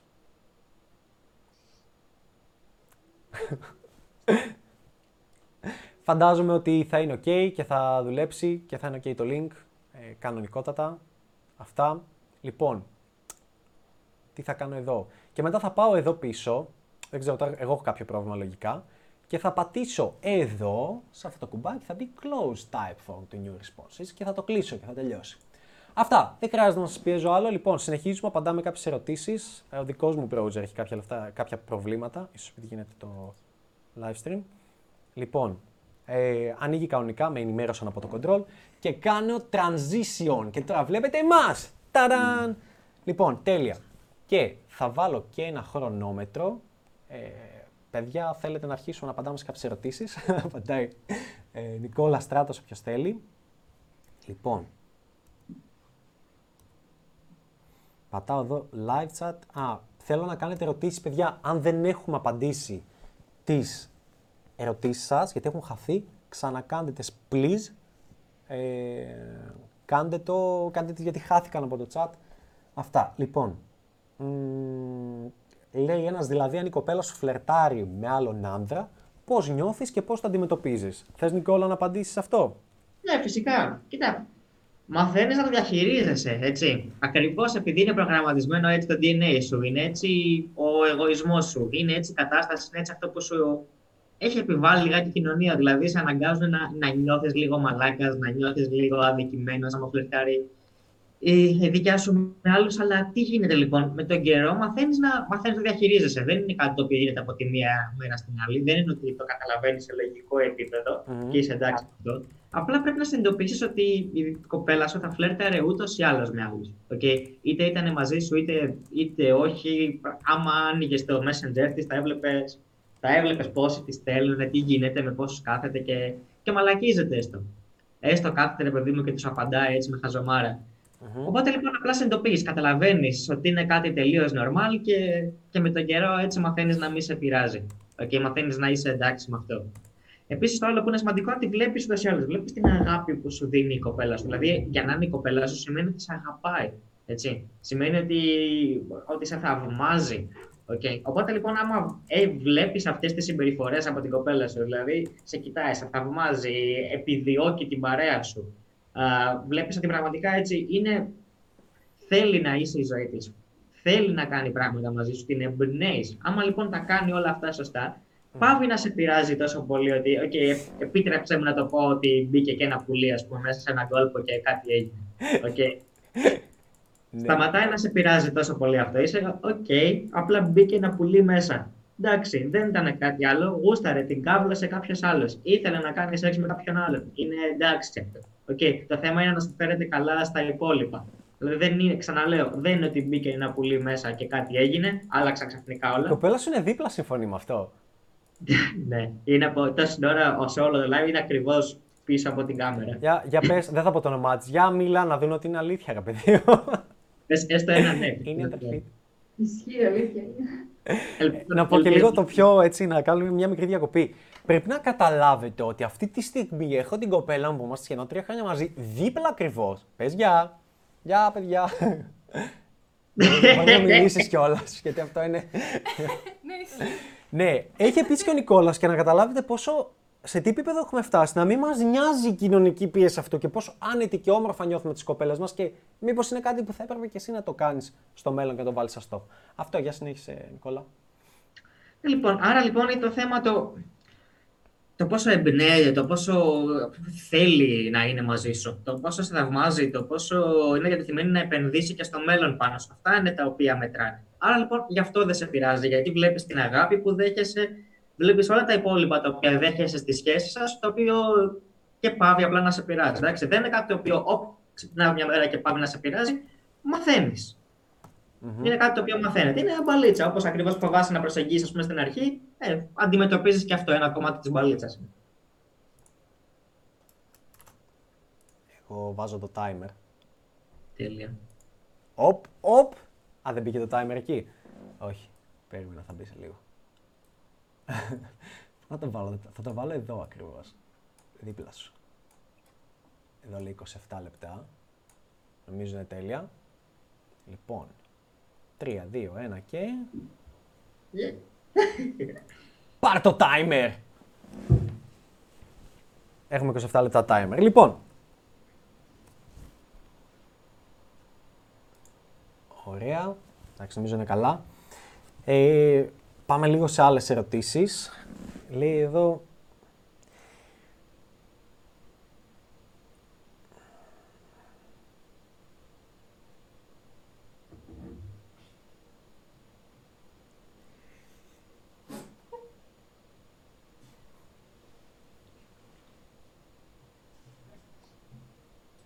έχουν βαρεθεί να μου λένε για κάποιο ε, hate, κάποιον πάλι που με χεϊτάρει. Παιδιά, δεν έχω ιδέα ποιοι είναι αυτοί που με χεϊτάρουν.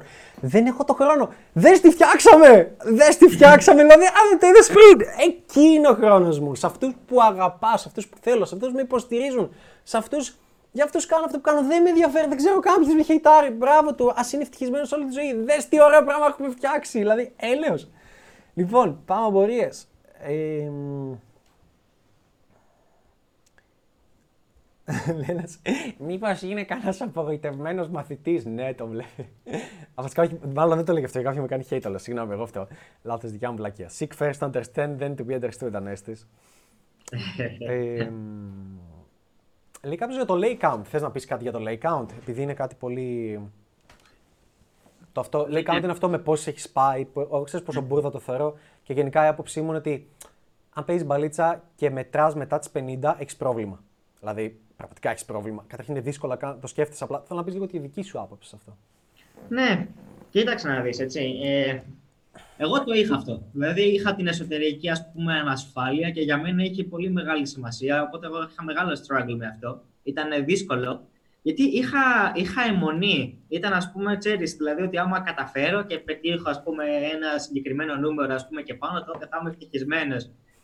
Τέλος πάντων, για μένα είχε πολύ μεγάλη σημασία και και είναι κάτι το οποίο ήλπιζα να το είχα καταλάβει πολύ νωρίτερα, γιατί τουλάχιστον δύο χρόνια μπαλίτσα το, το κυνηγούσα. Και είναι, είναι κακό γιατί με οδήγησε σε πολλές εμπειρίες που θα μπορούσα να τις είχα αποφύγει. Δηλαδή, πολλέ φορές με μια κοπέλα που δεν θέλω να είμαι μαζί της, αλλά επειδή είχα καταλάβει ότι είναι πιθανό να κάνουμε σεξ, εγώ να κάθομαι πούμε, εκεί πέρα και να πω μετά αυτό το συν ένα, αυτό το, το pathetic, ξέρω εγώ, πράγμα. Πάλι ελπίζω να μπορώ να το πω στο YouTube, αλλά ξέρεις το, ε, ακούμπη στο πουλί μου, όλα άρα μετράει, ξέρεις, όλα αυτές τα, τα pathetic πράγματα, οι αξιολύπητες καταστάσεις τις οποίες θα βρίσκεις. Αλλά τέλος πάντων, το θετικό είναι ότι ότι, OK, okay, ίσως, ίσως, είναι λιγάκι, ίσως είναι λιγάκι αναγκαίο κακό από την άποψη ότι άμα, άμα έχεις εκπληρώσει ας πούμε, αυτό το εγώ σου, μπορείς να προχωρήσεις παρακάτω σε άλλα πράγματα. Να καταλάβεις πόσο ανούσιο ήταν, να καταλάβεις πόσο δεν έχει καμία σημασία να το κυνηγάς, να το σκέφτεσαι, αλλά να βελτιώσεις γενικότερα την, την ποιότητα της ερωτικής ζωής σου. Και η ποιότητα δεν σημαίνει ποσότητα. Δηλαδή το γεγονός ότι έχεις πάει με πολλές δεν σε κάνει μάγκα. Ναι, και θυμάμαι ε. και εμένα, να το λέμε και με ένα κολλητό μου αυτό το πράγμα έτσι, πριν χρόνια. Ότι, ε, φίλε, αν, αν ουσιαστικά μετράς, δηλαδή αν ξέρεις με πόσες έχεις πάει, μάλλον δεν παίζεις μπαλίτσα. Και όχι δεν παίζεις, μάλλον δεν παίζεις καλή μπαλίτσα. Δηλαδή, με αυτό το σκεπτικό. Και ένα νούσιο, παιδιά, θα το καταλάβετε ότι. Ε. Τον, τον έχεις πάει με ε, εγώ θα έκανα μια άλλη ερώτηση. Αντί να πω, με πόσε έχεις πάει, θα έκανα. Σε όλα αυτά τα χρόνια παίζει μπαλίτσα, με πόσε γυναίκες συνδέθηκες, πώς έχεις τη ζωή σου, με πόσε έβλεπες παραπάνω από μερικές φορές, με πόσες έζησες κάποιες όμορφες εμπειρίες μαζί τους, πόσε αγάπησαν, πόσε ερωτεύτηκαν μαζί σου. Γιατί αν παίζει μπαλίτσα, όλες σχεδόν σε ερωτεύονται. Ε, και θα ρωτούσα αυτό και όχι για μένα. Εμένα μου φαίνεται περίεργο κάποιος να λέει Ε, έχω κάνει ε, ξέρω, αυτό το αυτό το χρόνο έκανα σεξ με 50 γυναίκες, 60. Ε, δηλαδή, OK, okay, OK, okay, GG, αλλά μου φαίνεται περίεργο σε φάση ότι. Εντάξει, και πόσες από αυτές έχεις το rotation στη ζωή σου; Καμία. Ε, άμα καμία, κάτι περίεργο συμβαίνει, ρε bro. Δηλαδή, κάτι εκδικήσε. Ή, ή άρχισε να ανεβάζει λίγο το επίπεδο στις γυναίκες που γνωρίζεις, δηλαδή σε ομορφιά, σε μυαλό, σε οτιδήποτε. Γιατί αυτό που έχω παρατηρήσει εγώ είναι ότι τουλάχιστον ανά 12 με 15 κοπέλες που κάνεις σεξ, μία από αυτές, ίσως και δύο, θα είναι τρομερά ιδανικός partner για τη ζωή σου. Πολύ ψηλό potential να είναι. Αν δεν είναι, σημαίνει ότι ή πηδάς τρόλ, άσχημες γυναίκες, ή οι γυναίκες, ε, για να το πω πιο απλά, οι γυναίκες που δεν σου αρέσουν τόσο, αλλά είναι πιο εύκολο. Αυτό. Δηλαδή, ε, άποψή μου είναι άσε καλύτερα αυτές τις γυναίκες, για άντρε που τις θεωρούν. Δηλαδή, αν μια γυναίκα και εσένα είναι πεντάρι ή εξάρι, άστον για κάποιον, άστη για κάποιον άντρα που τη θεωρεί εφτάρι, οχτάρι, εννιάρι, δεκάρι. Και κοιτάω από εδώ γιατί σας έχω στην οθόνη. Δεν ξέρω, να πάμε σε άλλη ερώτηση, να αναλύσουμε. Να πω ένα τελευταίο πράγμα που θέλω να πω είναι ότι έχω δει μέσα στα χρόνια παιδιά λιγάκι να χάνονται μέσα σε όλο αυτό και καλή ώρα υπάρχουν παιδιά με παράλογο μεγάλο lay count mm-hmm και δεν μπορούν πούμε, να κρατήσουν μια σχέση, δεν μπορούν να συνδεθούν με μια κοπέλα, δεν μπορούν να κρατήσουν μια κοπέλα στη ζωή τους. Είναι πολύ καλή στο να γαμάνε και είναι πολύ καλή στο να κάνουν σεξ. Έχουν όμως μεγάλο πρόβλημα, δεν μπορούν να αγαπηθούν έτσι. Και να συνδεθεί λιγάκι με αυτό που είπες πριν. Δηλαδή με πόσες συνδέθηκες, με πόσες πήγε παραπάνω. Αυτό. Mm-hmm. Γιατί πολλοί χάνονται και είναι το μέτρο σύγκρισης. Το πόσο καλή μπαλίτσα παίζεις, ποια είναι το πρώτο πράγμα. Δηλαδή, θα σε ρωτήσει κάποιος, με πόσες έχεις πάει. Λες και είναι ας πούμε, αυτό ας πούμε, το, το meter είναι αυτή η κλίμακα του πόσο καλή μπαλίτσα παίζεις. Δηλαδή από εκεί μέχρι τότε είσαι νουμπάς, από εκεί μέχρι τότε είσαι intermediate, μετά πας, ξέρω εγώ, platinum. δεν ξέρω, κατάλαβες. Ναι, και όποιος με ρωτάει, ειδικά, καλά πέρα από γυναίκες, λες. Ε, Καδιά μου, με, ε, μ' αρέσει το. Φιώνα μοναδική μου αγάπη. Ναι. έχω πάει. Έχω πάει με, με τρεις. Την πρώτη μου, την πρώην μου και σένα. Αυτό που λένε οι γυναίκες. Αν σε ρωτήσει κάποιος πώς έχεις πάει, έχω ξέρω εγώ μία. Δηλαδή, εγώ λέω δεν έχω πάει. Ναι, δεν με βλέπεις. Εγώ λέω δεν έχω πάει.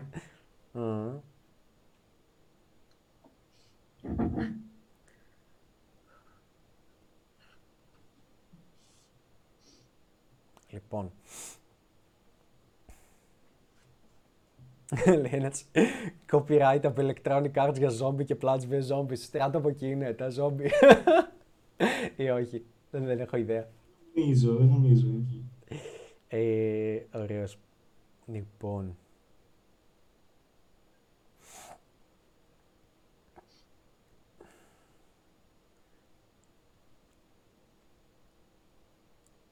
Λοιπόν, λοιπόν, λοιπόν, λοιπόν, λοιπόν.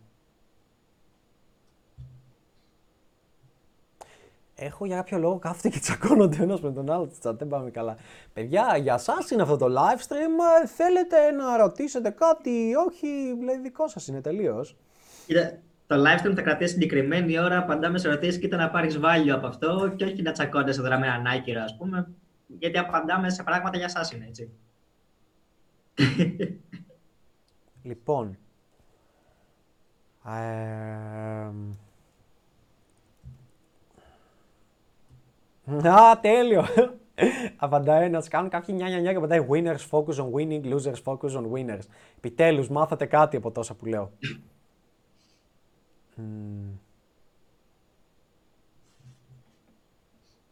Λοιπόν.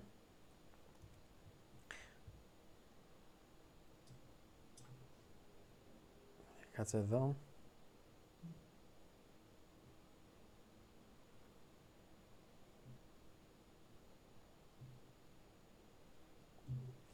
Λέει, το να θέλει η κοπέλα μου να ξέρει όλη μου τη σεξουαλική ζωή, αν και ξέρει ότι έχουμε ανοιχτή σχέση, είναι κακό ή πρέπει να το χειριστώ κάπως; Θες να απαντήσεις αυτό; Ναι, δική μου άποψη είναι ότι είναι κακό. Τι φάει, δηλαδή ξεγυρνάς και πρέπει να δίνεις αναφορά. Πρώτα απ' όλα είναι, είναι τοξικό, μάλλον ζηλεύει. Άμα θέλει να το ξέρει, θα της βγει. Δηλαδή θα σε ρωτάει πολλά παραπάνω, τέτοια δεν πατήσεις. Και επίσης έχει την αίσθηση ότι πας και το τρίβεις λίγο στη μούρη. Τι θα της πεις, Ότι εγώ αυτή τη βδομάδα μωρό μου πήγαμε, ξέρω εγώ, πήγαμε πέντε. Μπορεί να συνέβη, πιθανότατα. Mm-hmm. Δεν, δηλαδή το γεγονός ότι ξέρει ότι κάνεις, δηλαδή δεν είναι το γεγονός ότι θα πας να το τρέψει στη μούρη και θα μπορεί να το διαχειριστεί. Mm-hmm. Και vice versa. Οπότε, όχι, αυτό κόψτε το. Δηλαδή, άμα σου λέει ρε παιδί μου, δεν θα πεις, κοίταξε, δεν χρειάζεται να σου δίνω αναφορά. Το θέμα είναι να είμαστε εντάξει εμείς οι δύο, να είμαστε εντάξει εμείς μαζί. Δεν σου λέω ψέματα, ξέρεις τι παίζει, mm-hmm. είναι συμφωνημένο. Yeah. Άλλο αυτό και άλλο το, το γράφω report, ας πούμε, στο τέλος της εβδομάδας και στο δίνω. Ναι, ένα που λέω εγώ και το πιστεύω πάρα πολύ είναι ότι, κοίταξε, αν είναι. Στην κοπέλα, το έχω πει άπειρες φορές δηλαδή αυτό το πράγμα, ειδικά στην αρχή. Έτσι, όταν ξεκινάς στην αρχή, αυτό παιδιά δεν, είναι κάτι, δεν το, δεν το βρίσκεις, το φτιάχνεις με έναν άνθρωπο. Γιατί μπορεί με κάποιον άνθρωπο να είναι OK, με άλλον δεν θα είναι. Έτσι. Μπορεί να είναι με κάποιον άλλο, με άλλον όχι. Ε, είναι ότι, κοίταξε, βρισκόμαστε και περνάμε χρόνο μαζί. Θέλω όταν βρισκόμαστε να περνάμε χρόνο μαζί και να συζητάμε για εμάς, όχι για το τι έγινε με τρίτα άτομα, τρίτα πρόσωπα. Αυτό νομίζω είναι ένα καλό concept το οποίο και εμένα με ενδιαφέρει πολύ. Δεν, δηλαδή, το ξέρω ότι η κοπέλα μου είναι, ή οποιαδήποτε κοπέλα την οποία βγαίνει είναι ελεύθερη να κάνει ό,τι θέλει. Ή πες η κοπέλα μου το χρόνια μαζί που είναι δίπλα μου, είναι πάλι ελεύθερη, είναι το ίδιο πράγμα. Αλλά δεν θέλω να τη βλέπω να μιλάμε για μας, να συζητάμε για μας, όχι για το τι μπορεί να κάνει κάποιον άλλο. Δηλαδή αυτό. Και το πιο αστείο είναι ότι αυτοί που έχουν μονογαμική, που λένε Α, κλειστή μονογαμική κτλ., πιστεύουν ότι η κοπέλα τους είναι full πιστή, full τέτοια. Και οι περισσότερες πιθανότητες να επιδειχτεί με άλλον είναι όταν είναι σε μια κλειστή μονογαμική σχέση και η κοπέλα μου να λέει. Δηλαδή, εκεί που μια γυναίκα θα σκέφτεται συνέχεια να επιδειχτεί με τον cool barman και τα λοιπά, είναι όταν, όταν ο, ο δικός της άνδρας δεν είναι cool, δεν είναι αλφα, είναι beta. Τότε είναι που θα επιδειχτεί μάλλον σαν τρελή. Σαν τρελή. Και θα το θέλει σαν τρελή. Ο μόνος τρόπος για να μην δειχτεί κοπέλα, ξέρεις ποιος είναι, να είσαι αλφα, να έχει την ευκαιρία και να πει κάτι. Δεν θέλω, περνάει υπέροχα μαζί του. Ή να πει θέλω, γιατί πάλι περνάει υπέροχα, αλλά θέλω. Αλλά τέλος πάντων δεν θα είναι γιατί θα είναι Α, αυτός είναι μπέτα. Θα σε έχει σαν αλφα στη ζωή της. Ε, Πώς φλερτάρω μια γυναίκα χωρίς να της κάνω συνέντευξη έτσι ώστε να γίνω πιο ελκυστικός στα μάτια της; Θέλεις στράτο να πεις αυτό; Θες να επαναλάβεις την ερώτηση πώς φλερτάρω μια γυναίκα; Ε, πώς φλερτάρω μια γυναίκα χωρίς να της κάνω συνέντευξη, έτσι ώστε να γίνω πιο ελκυστικό στα μάτια της. Okay, γιατί ειδικά, ειδικά στην αρχή είχα κάνει πάρα πολλές συνέντευξεις. Ρώταγα για τον καιρό ή τι σπουδάζεις, έτσι. Αλλά βλέπω ότι μετά από ένα διάστημα αυτό επαναλαμβάνεται. Αυτά που λες είναι όλο τα ίδια και αυτά που απαντάει η κοπέλα είναι τα ίδια ή κάποια στιγμή δεν θα σου απαντήσει και ποτέ γιατί okay, είναι η κλασική συνέντευξη. Ε, αυτό που έχω δει εγώ είναι ότι κοιτάς να δείξει τη διάθεση που έχεις όποια και αν είναι αυτή, είσαι κουρασμένος, θα πας πιο χαλαρός. Είσαι μεγάλη ενέργεια, θα προσπαθήσει να πας στην ενέργεια της κοπέλας. Ή θα προσπαθήσει να δείξεις ακόμα και την ενέργεια που έχεις. Αλλά μιλάς για ό,τι πιστεύεις ότι σου αρέσει εκείνη την ώρα και κάτι που σε ενδιαφερει Οπότε ο χρόνος που θα έχεις με την κοπέλα να είναι πολύτιμος, να, είναι, να μην της παταλά το χρόνο. Γενικά είναι θέμα χρόνου μου, κατά τη γνώμη μου. Να μην σπαταλάς το χρόνο σου και βέβαια και το χρόνο της κοπέλας. Ε, από εκεί και πέρα μετά προσπαθείς να μάθεις τα ενδιαφέροντά τη, να μάθεις ναι, όντως τι μπορεί να σπουδάζει, τι μπορεί να κάνει άμα δουλεύει. Αλλά δεν χρειάζεται να είναι η πρώτη ερώτηση, δεν χρειάζεται να είναι η τελευταία. Είναι μέσα στο flow όλα. Άμα όντως ενδιαφέρεσαι να μάθεις, OK, ρώτα αυτό. Αλλά από εκεί και πέρα ρώτα αυτό που ενδιαφέρεσαι να μάθεις και θα φανεί και στη διάθεσή σου, θα φανεί και στην ενέργειά σου και θα φανεί και, και στο εικόνα. Όταν κοιτάς την κοπέλα και αυτά που λες και η ενέργεια που έχετε μεταξύ σας είναι OK, με ενδιαφέρει. πάμε να δούμε τι είναι αυτή η κοπέλα. Και από εκεί πέρα κάνεις και φαν, κάνεις jokes, κάνεις λες αστιάκια. Γενικά κάνεις ένα vibe μεταξύ σας. Αλλιώς δεν θα βγει. Αλλιώς ήταν συνέντευξη. Ε, σήμερα έχει καλό καιρό, χθες έβρεχε. Και αυτά τα κλασικά. Λοιπόν, έχουμε μία άλλη ερώτηση που βλέπω εδώ. Επίση, ώρα κατά τη διάρκεια μιλάτε, προσπαθώ να διώχνω την χαζή αρνητική ενέργεια που υπάρχει. Ε, γιατί ο κόσμος έχει μια κάβλα με την αρνητική ενέργεια να κολλάει σε αυτό, δεν θα ασχοληθούμε άλλο. Ε, δεν ξέρουμε τι κάνουν οι άλλοι, γιατί όπως είπαμε, το focus μας είναι στα πράγματα τα οποία ε, βελτιώνουμε. Τι είναι, λέει το 7, 8, 9, 10. Είναι βαθμολογία στο sexual marketplace από 1 μέχρι 10. Και όσο στο 10 είναι οι full, full, full, πολύ ωραίες. Ε,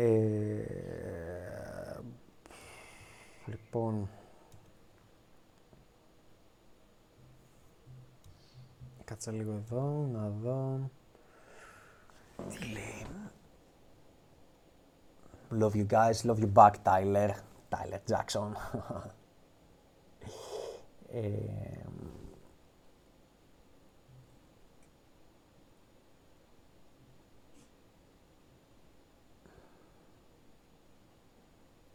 Λέει, πες μου λίγο κάποια απλά βήματα όταν σε προκαλεί ο κολλητός να χωθείς, πώς να το κάνεις σε παρέα κοριτσιών.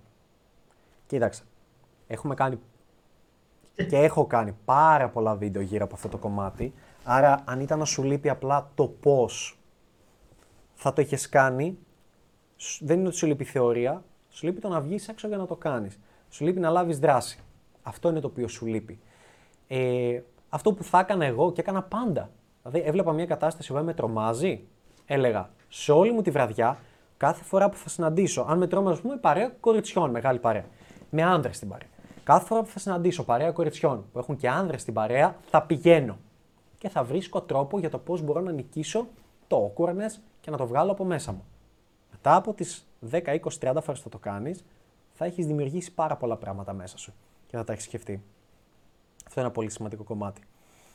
Ε, αλλά πρέπει να λάβεις δράση, δεν μπορεί να το αλλάξεις. Δηλαδή, και μαθητής μας στο mentoring να έρθεις να γίνεις, θα σου πω, θα σου δώσω μια πρόταση στο τι έκανα στο περίπου εγώ, ρε παιδί μου. Με πιο λεπτομέρεια, εδώ δεν μπορώ να τα πω, είναι YouTube, είναι λίγο περίεργα τα πράγματα. Αλλά και πάλι θα πρέπει να βγεις έξω και να το κάνεις και να δοκιμάσεις και να αποτύχεις. Είναι ακριβώς το ίδιο πράγμα. Επίσης να το κάνεις επειδή θέλεις εσύ, όχι επειδή σε προκαλεί ο κολλητός σου. Αυτό θα λένε. Ναι. Επίσης, να πω λίγο κάτι άλλο, γιατί κάποιοι λένε. Βασικά, όχι, δεν χρειάζεται να αναφερθώ.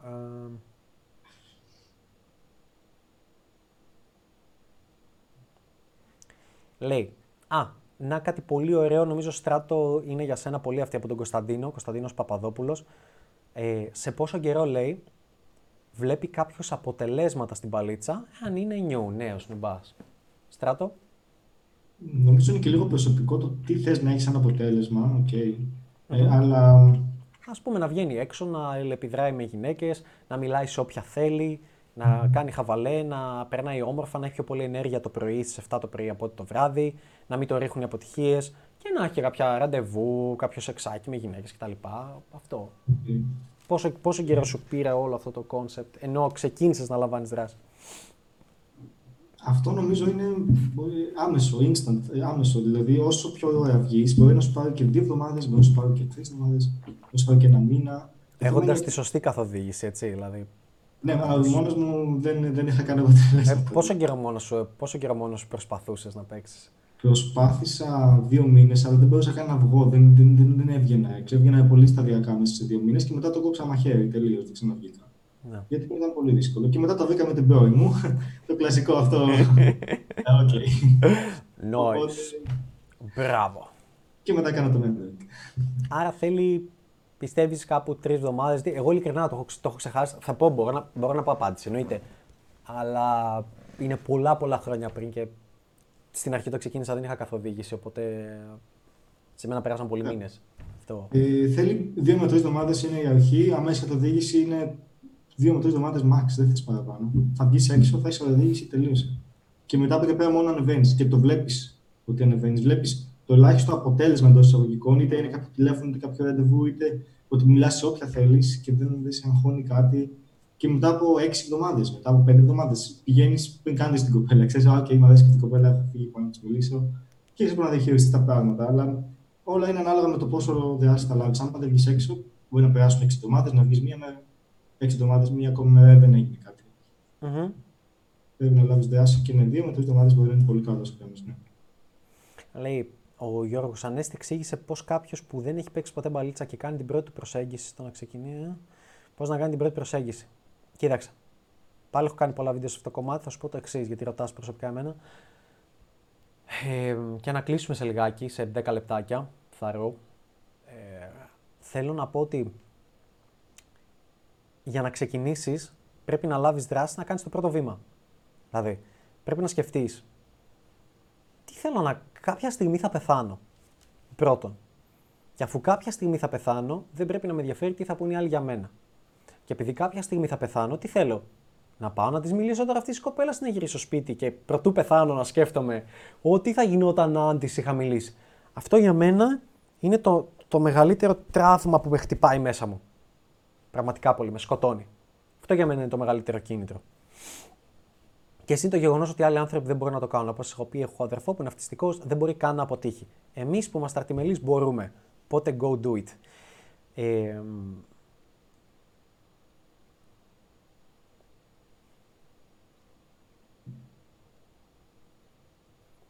Έλεγε κάποιος για ψυχολόγους. Ε, αυτό που θέλω να πω είναι ότι παιδιά, οι ψυχολόγοι είναι πολύ καλοί, καλοί ψυχολόγοι. Δηλαδή είναι σπουδαίοι, βοηθάνε πάρα πολύ. Αλλά ο ψυχολόγος δεν έχει καμία σχέση σαν με την παλίτσα. Για τα κοινωνικά skills, για τα flirt skills. Καμία σχέση. Απολύτως. Είναι σαν να θες να μάθεις ποδόσφαιρο και να πηγαίνεις στο σχολιαστή αγώνων.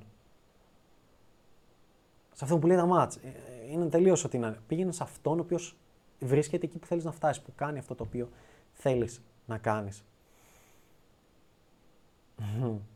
Είμαι σε friendzone δύο χρόνια.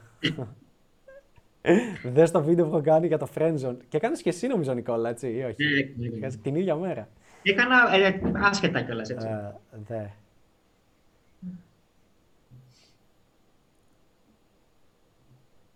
Πώς φλερτάρω χωρίς να παίρνω συνέντευξη, νομίζω το απαντήσαμε αυτό.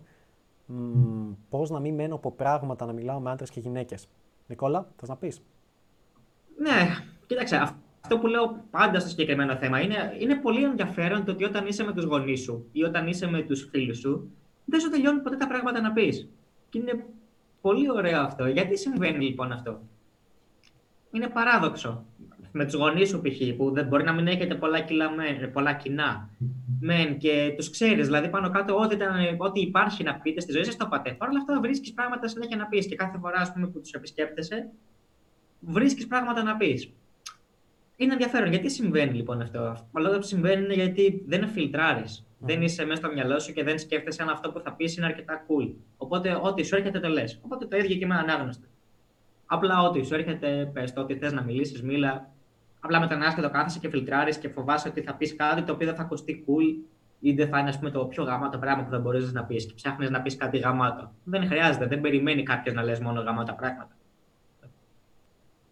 Κάποιος λέει εδώ ε, κάτι έχει πάρει το αυτή μου για business mentoring. Ε, business mentoring θα κάνω στη ζωή μου όχι τώρα, στα επόμενα χρόνια, γιατί Έχω πάρα πολλές γνώσεις και μαζεύω πάρα πολλές γνώσεις, τις οποίες ότι εφαρμόζω εδώ, σε αυτό που βλέπετε, ε, γιατί είναι και ένα άλλο κομμάτι. Δηλαδή, μπορεί το πρώτο skill μου να είναι η μπαλίτσα, το δεύτερο μου είναι το marketing και όλα αυτά με business και επιχειρήσεις. Μου αρέσουν. Αυτά σπουδάζω, αυτό, αυτός σπουδάζω σαν bachelor, μεταπτυχιακό αυτό κάνω και αυτά τα βιβλία που διαβάζω και τους μέντρε, τους οποίους πληρώνω, είναι για αυτό το πράγμα. Οπότε, αν διαφεσβήτητα στο μέλλον, στα επόμενα, δηλαδή, φαντάζομαι 28, 29 με 30 μου, θα ξεκινήσει και αυτό το κομμάτι και θα υπάρχει πάρα πολύ πράγμα από πίσω. Δηλαδή, έχω, ήδη έχω βοηθήσει κολλητό μου να βγάλει, ξέρω εγώ, τρία χιλιάρικα σαν Dota Coach. σαν Dota Coach.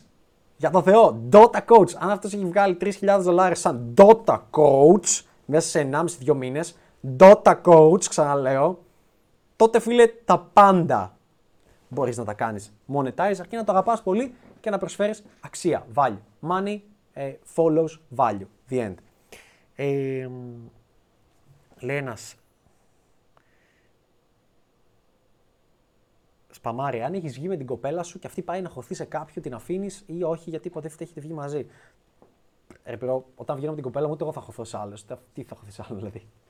Εντάξει. Άμα βγήκε για να ρωτήσει άλλο, και εγώ φύγε και παίξα μπαλίτσα και εσύ και μην δεις τη σημασία. Ε, Έλεος, εντάξει. Με τρελαίνουν αυτά τα. Επίσης, παιδιά, μένουν 4 λεπτά για την προσφορά για το μπαλίτσα Survivors. Μπαίνετε από πάνω, το έχουμε πει, ή mplanes.com slash survivors και δεν το έχουμε βάλει επίτηδες να υπάρχει σαν link. Υπάρχει βέβαια κάτω από ε, το live.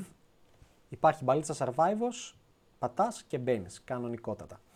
Ε, αυτό που θέλω να πω είναι ότι περισσότερο μου αρέσει κάνουν έτσι ωραία concept στο μυαλό και όταν τους πεις για πώς ζεις τη σχέση σου, λένε Ε, κι η κοπέλα μου δηλαδή ε, την ε, πηδάνε τρεις ε, άνδρες και εκείνη τη στιγμή είμαστε έξω. Και, δηλαδή ε, το πάνε και το, το κάνουν τόσο ακραίο. Παιδιά, είναι τόσο chill και cool το πράγμα όπως πώς όταν μπλέξει σε μια κοπέλα δεν κάθεσαι να πεις ε, Δηλαδή τώρα τι έχουμε, έχουμε μονογαμική σχέση μετά από το τρίτο ραντεβού. Έτσι και για οτιδήποτε άλλο δεν χρειάζεται καν να το συζητήσεις, το δείχνεις από την αρχή με τον τρόπο σου. Οι κοπέλες πολλές φορές λέει αυτό που κάνουν είναι να σε δοκιμάζουν. Ναι, τα λεγόμενα sit test. Π.χ. σου λένε πώς τους την πέφτουν, πώς τη στέλνουν κτλ. Ποια θα ήταν η πιο σωστή αντιμετώπιση. Την αγνοείς, προσπερνάς το θέμα, το κάνεις σαν να μην συνέβη ποτέ. Ή ακόμα καλύτερα, θες να πεις, λες και κάτι κι εσύ, δηλαδή. Ε, ένα ωραίο του στυλ να μου πει Α, κάναμε αυτό και μου πιάσε τον κώλο. Α, καλά και άλλη μου ήταν πιωμένη και μου πιάνε τον μπούτσο. Δηλαδή, έλε, δεν με άφηνε. Δηλαδή, πες και εσύ κάτι τέτοιο θες να τρελάρεις και σε φάση χαχαχά. Δεν ξέρω, Νικόλα, τι έχεις να πεις αυτό. Ε, δεν ξέρω, απλά αγνόησέ το. Το πιο εύκολο είναι απλά να τα αγνοήσεις. Φάση, ναι, οκ. Okay. Το άλλο θέλει και λίγο προσπάθεια, ρε παιδί. Το πιο απλό που μπορείς να κάνεις απλά να τα αγνοήσεις. Ε, OK. Okay. Αυτό θέλει δεδομένο. Λέει ένας. Ε, sorry, παιδιά, δεν θα μπορέσουμε να τις απαντήσουμε όλες γιατί βλέπετε γιατί, γιατί κάνω scroll και τώρα έχετε αρχίσει να ρωτάτε πολύ όμορφα πράγματα. Πραγματικά πολύ όμορφα πράγματα τα οποία με συγκινούν σαν ερωτήσεις. Και όλα τα προηγούμενα ήταν νια, νια, νια, νια, και μάλλον ένα τον άλλο. Λοιπόν. Ε, Εν τω μεταξύ αυτά live stream και είναι υπέροχο φίλτρο γιατί κάνεις hide user όλους τους καθυστερημένους και εξαφανίζονται. Ε, λοιπόν. Κάτσε να βρω την ερώτηση.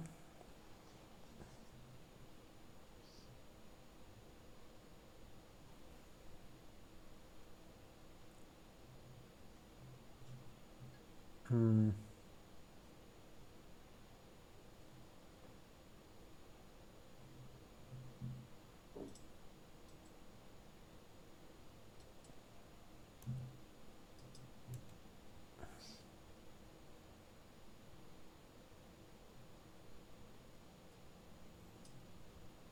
Γιατί δεν μπορώ να τη βρω.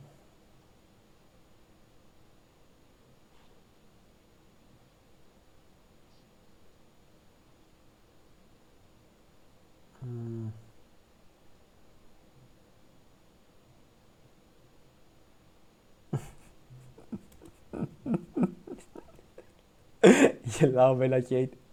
Έχω πάθει overdose από το τόσο value. Κλικούλιδες.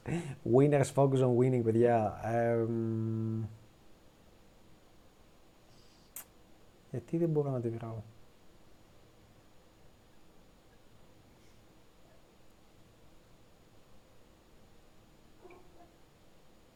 Έχω μια πάρα πολύ ερώτηση γαμώ αλλά την έχασα. Τι έλεγε περίπου, θυμάσαι; Δεν μπορώ να τη βρω. Έχω ρωτήσει ένας 30.000 φορέ ρωτάει, δεν καταλαβαίνω τι ρωτάει. Λέει, ε, να, είστε, να είστε μαζί. Τι λέει; Αν μπορείτε, απαντήστε μου, ευχαριστώ. να είστε μαζί να σε αγαπάει και πού και πού να τη γαμάνε άλλοι; Γιατί ας πούμε, αν είστε μαζί και σε αγαπάει και είστε μονογαμικά, πού και πού δεν θα τη γαμάνε άλλοι, γιατί της το απαγορεύεις, ας πούμε έτσι. Παιδιά, όλα ξεκινάνε από το γεγονός ότι το θέλει. Εάν η κοπέλα σου θέλει να ρουφήξει το πέος του μπάρμπαν, αν το θέλει, πρώτον το θέλει. Πρόσεξε, πρόσεξε, το θέλει.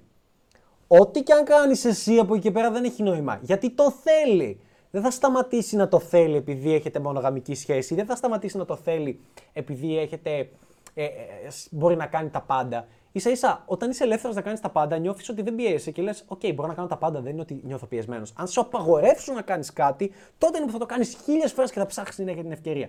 Άρα να αρχίσει από το γεγονός ότι το θέλει. Ο άνθρωπος που αγαπάς θέλει να κάνει κάτι. Από εκεί πέρα το βουλώνεις, δεν υπάρχει τίποτα άλλο.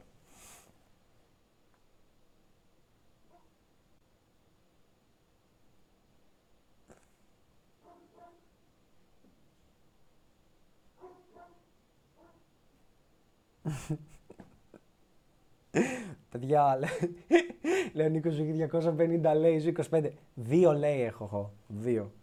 Και ο... Τρία. Τρία, ναι, σωστά είσαι και εσύ εδώ. Και ο Νικόλας έχει...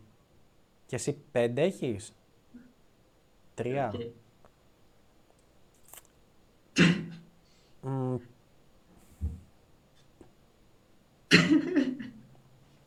Λέει ένας, Γεια σα, έχω ένα θεματάκι. Το τι πρέπει να λέω σε μια γυναίκα και να μην σταματήσει έτσι ξαφνικά η ομιλία μας και τι πρέπει να προσέχω απέναντί της. Νίκο, θες να πεις αυτό; Για να μην σταματήσει, είναι να, να μην χάσεις το ενδιαφέρον της, δηλαδή στην πορεία. Να της λες ενδιαφέροντα πράγματα και να μην είσαι needy, αυτό είναι. Αυθεντικά πράγματα, πράγματα που γουστάρεις και να μην είσαι needy, να δείχνεις αυθονία. Γι' αυτό σταμάτησε μάλλον να μιλάει μαζί σου. Δεν είναι τα πράγματα που έλεγες, είναι η συμπεριφορά σου. Δεν έβγαζες σωστή συμπεριφορά. Δεν είναι το τι λες, τι πράγματα να πω σε μια γυναίκα. Δεν υπάρχει κάτι μαγικό που να μπορείς να της πεις. Δεν υπάρχει κάτι τέτοιο. Απλά μίλα αυθεντικά, μίλα για ό,τι γουστάρεις και focus στην αυτοπεποίθηση, στην αυθονία και να μην είσαι needy. Αυτά είναι, αυτό είναι η μπαλίτσα. Παιδιά, κλείνω τη φόρμα. Κλείνω, δεν θα δεχόμαστε άλλες απαντήσεις. Δεν με αφήνει να την κλείσω για κάποιο λόγο. Φαινόμαστε καλά.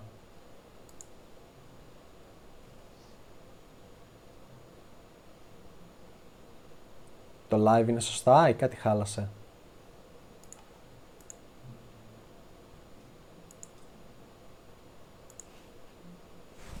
Για να δω. Όχι, το live είναι σωστά. Μ, δεν ξέρω, κάτσε να απαντήσουμε άλλη μια ερώτηση.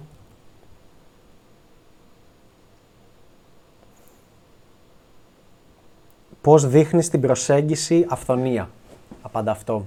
Όσο εγώ ψάχνω πώς να κλείσω το type Με το να είσαι διατεθειμένος να τη χάσει. Να μην είσαι απεγνωσμένος, δηλαδή να την εντυπωσιάσεις κάτι τέτοιο. Αυτό είναι. Έτσι δείχνεις αυθονία. Με το να μην σε νοιάζει. Και όντω δεν θα σε νοιάζει. Ο μόνος τρόπος για να γίνει είναι να είναι αυθεντικά. Να μην είσαι ότι ψώνει και καλά, εγώ θέλω να δουλέψει μαζί της. Να φαίνεται ότι τη κρινάρεις και λιγάκι, βλέπεις αν μας ταιριάζει. Να μην δείχνεις ότι no matter what, ό,τι και να σου πει εσύ εκεί θα λες: Αχ, ναι, τα λε τέλεια, ξέρω εγώ, πολύ ενδιαφέροντα. Μόνο για να τη αρέσει. Μμ. Αυτό είναι. Αν έλυσε κι άλλο, γιατί εγώ ψάχνω και το παίζω.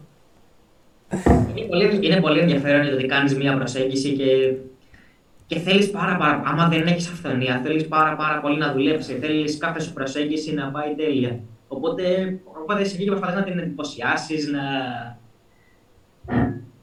Ό,τι και να σου πει, ακόμα και άμα σου πει πράγματα τα οποία δεν συμφωνείς, εσύ δεν είσαι διατεθειμένος να διαφωνήσεις μαζί της, δεν είσαι διατεθειμένος να, να πει κάτι για τη συμπεριφορά της, είσαι διατεθειμένος να τα ανεχθείς όλα.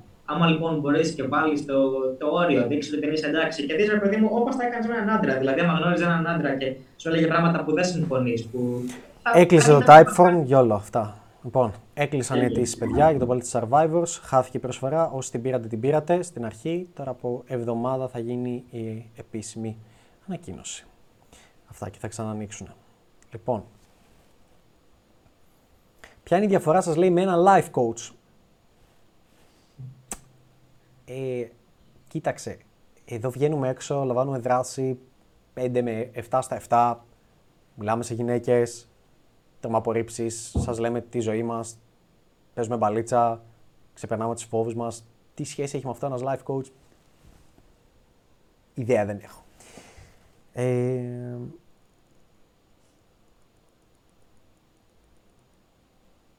λοιπόν, τι κάνεις αν πετύχεις την κοπέλα σου σε ραντεβού με άλλον άντρα. Ε, ναι, είναι κλασικά αυτό το ερωτήσεις. Τι κάνεις αν πετύχεις τη γυναίκα σου να είναι σε ραντεβού με άλλον άντρα και πηγαίνετε με πέντε και τι θα έκανες σε εκείνη την περίπτωση; Νια, νια, νια, νια, νια. Λοιπόν, ε, έχουμε να πούμε κάτι άλλο; Παιδιά,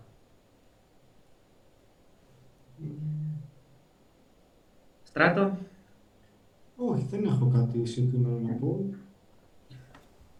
Να πούμε μόνο παιδιά ότι έχουμε δουλέψει. Θα ήθελα να πω ότι και οι τρεις τώρα για το Survivors έχουμε δουλέψει πάρα, πάρα πολύ και δώσαμε την ψυχή μας αυτή τη βδομάδα. Δηλαδή, δεν τους ρίξαμε νοιάζει, πολύ- δεν τους νοιάζει, δεν τους νοιάζει το ποπάρι, τους νοιάζει τι θα κερδίσω.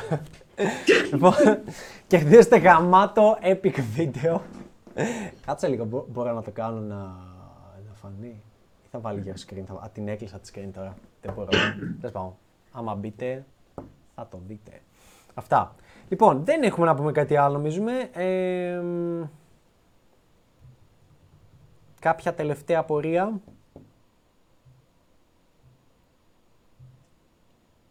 Για να δούμε. Μμμ. Κάποια απορία.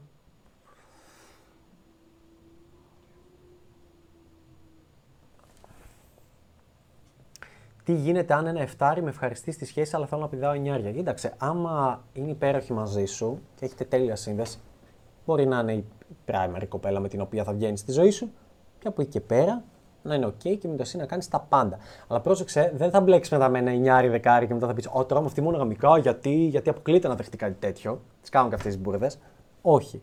Θα πρέπει να υποστηρίζεις τις απόψεις σου και αυτά πραγματικά θέλεις. Λοιπόν.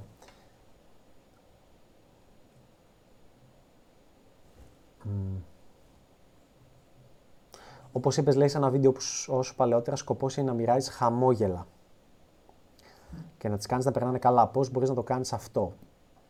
Για αρχή να έχεις εσύ να περνάς καλά και εσύ να έχεις στόχο να, να ανεβάζει τη δική σου διάθεση και να κάνεις εσύ ο ίδιος χαβαλέ, το λεγόμενο self-amusement, και τότε σου βγαίνει πολύ απλά το να μοιράζεις χαμόγελα. Πρέπει να παίξεις μπαλίτσα για να το καταλάβεις αυτό. Ε, δεν ξέρω, παιδιά, αν η κατάθλιψη λύνεται με την μπαλίτσα, αλλά σίγουρα βοηθάει να έχεις αυθονία με γυναίκες, να παίζεις μπαλίτσα, να μοιράζεις χαμόγελα, να νιώσει αυτή την ενέργεια. Είναι σαν ένας ιός. Νομίζω, παιδιά, δεν ξέρω, συμφωνείτε σε αυτό. Ότι, ναι, δεν ξέρω αν τη λύνει, αλλά σίγουρα βοηθάει πάρα πολύ να γίνεις πιο social σε αυτό το κομμάτι. Οπότε ίσως και να μπορεί να τη λύνει. Ε, μ, τι λέει, πώς θα έσωζες χρήματα για μελλοντική επένδυση όπως το mentoring; Για αρχή, σταματάς να ξοδεύεις σε ποτά. Δεν πίνει κανείς μας. Ό,τι γνωρίζω εγώ ποτέ μου. Σε βλακίες, δηλαδή. Ε, σταματάς να ξοδεύεις σε ηλίθιους καφέδες. Σταματάς να ξοδεύεις σε όλες τις βλακίες τι οποίες ξοδεύεις καθημερινά και σου φεύγουν χρήματα.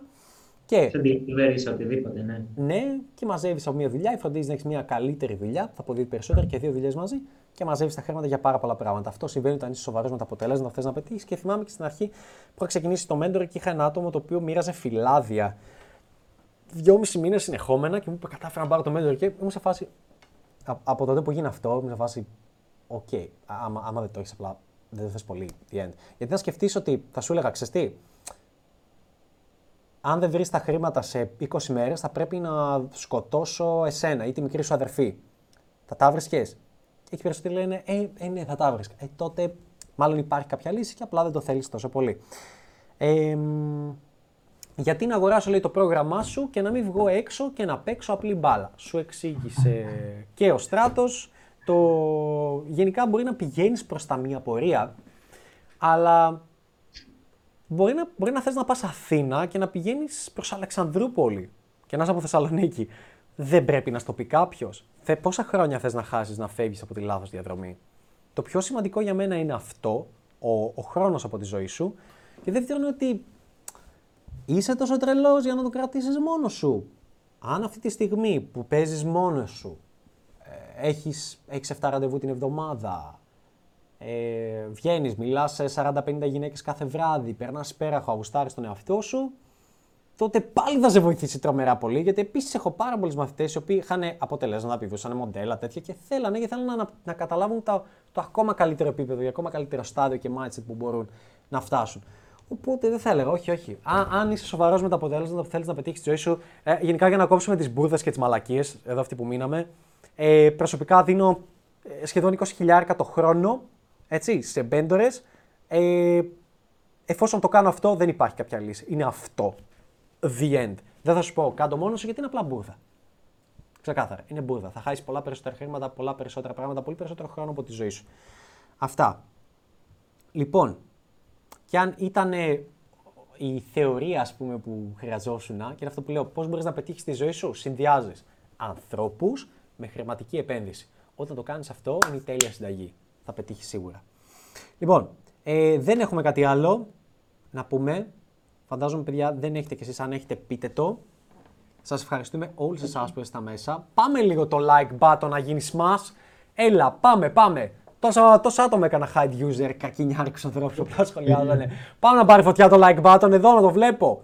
Είναι πόσο, 72, να πάει 100. Πάμε τώρα, τώρα, τώρα. Τα λιγουρεύεστε!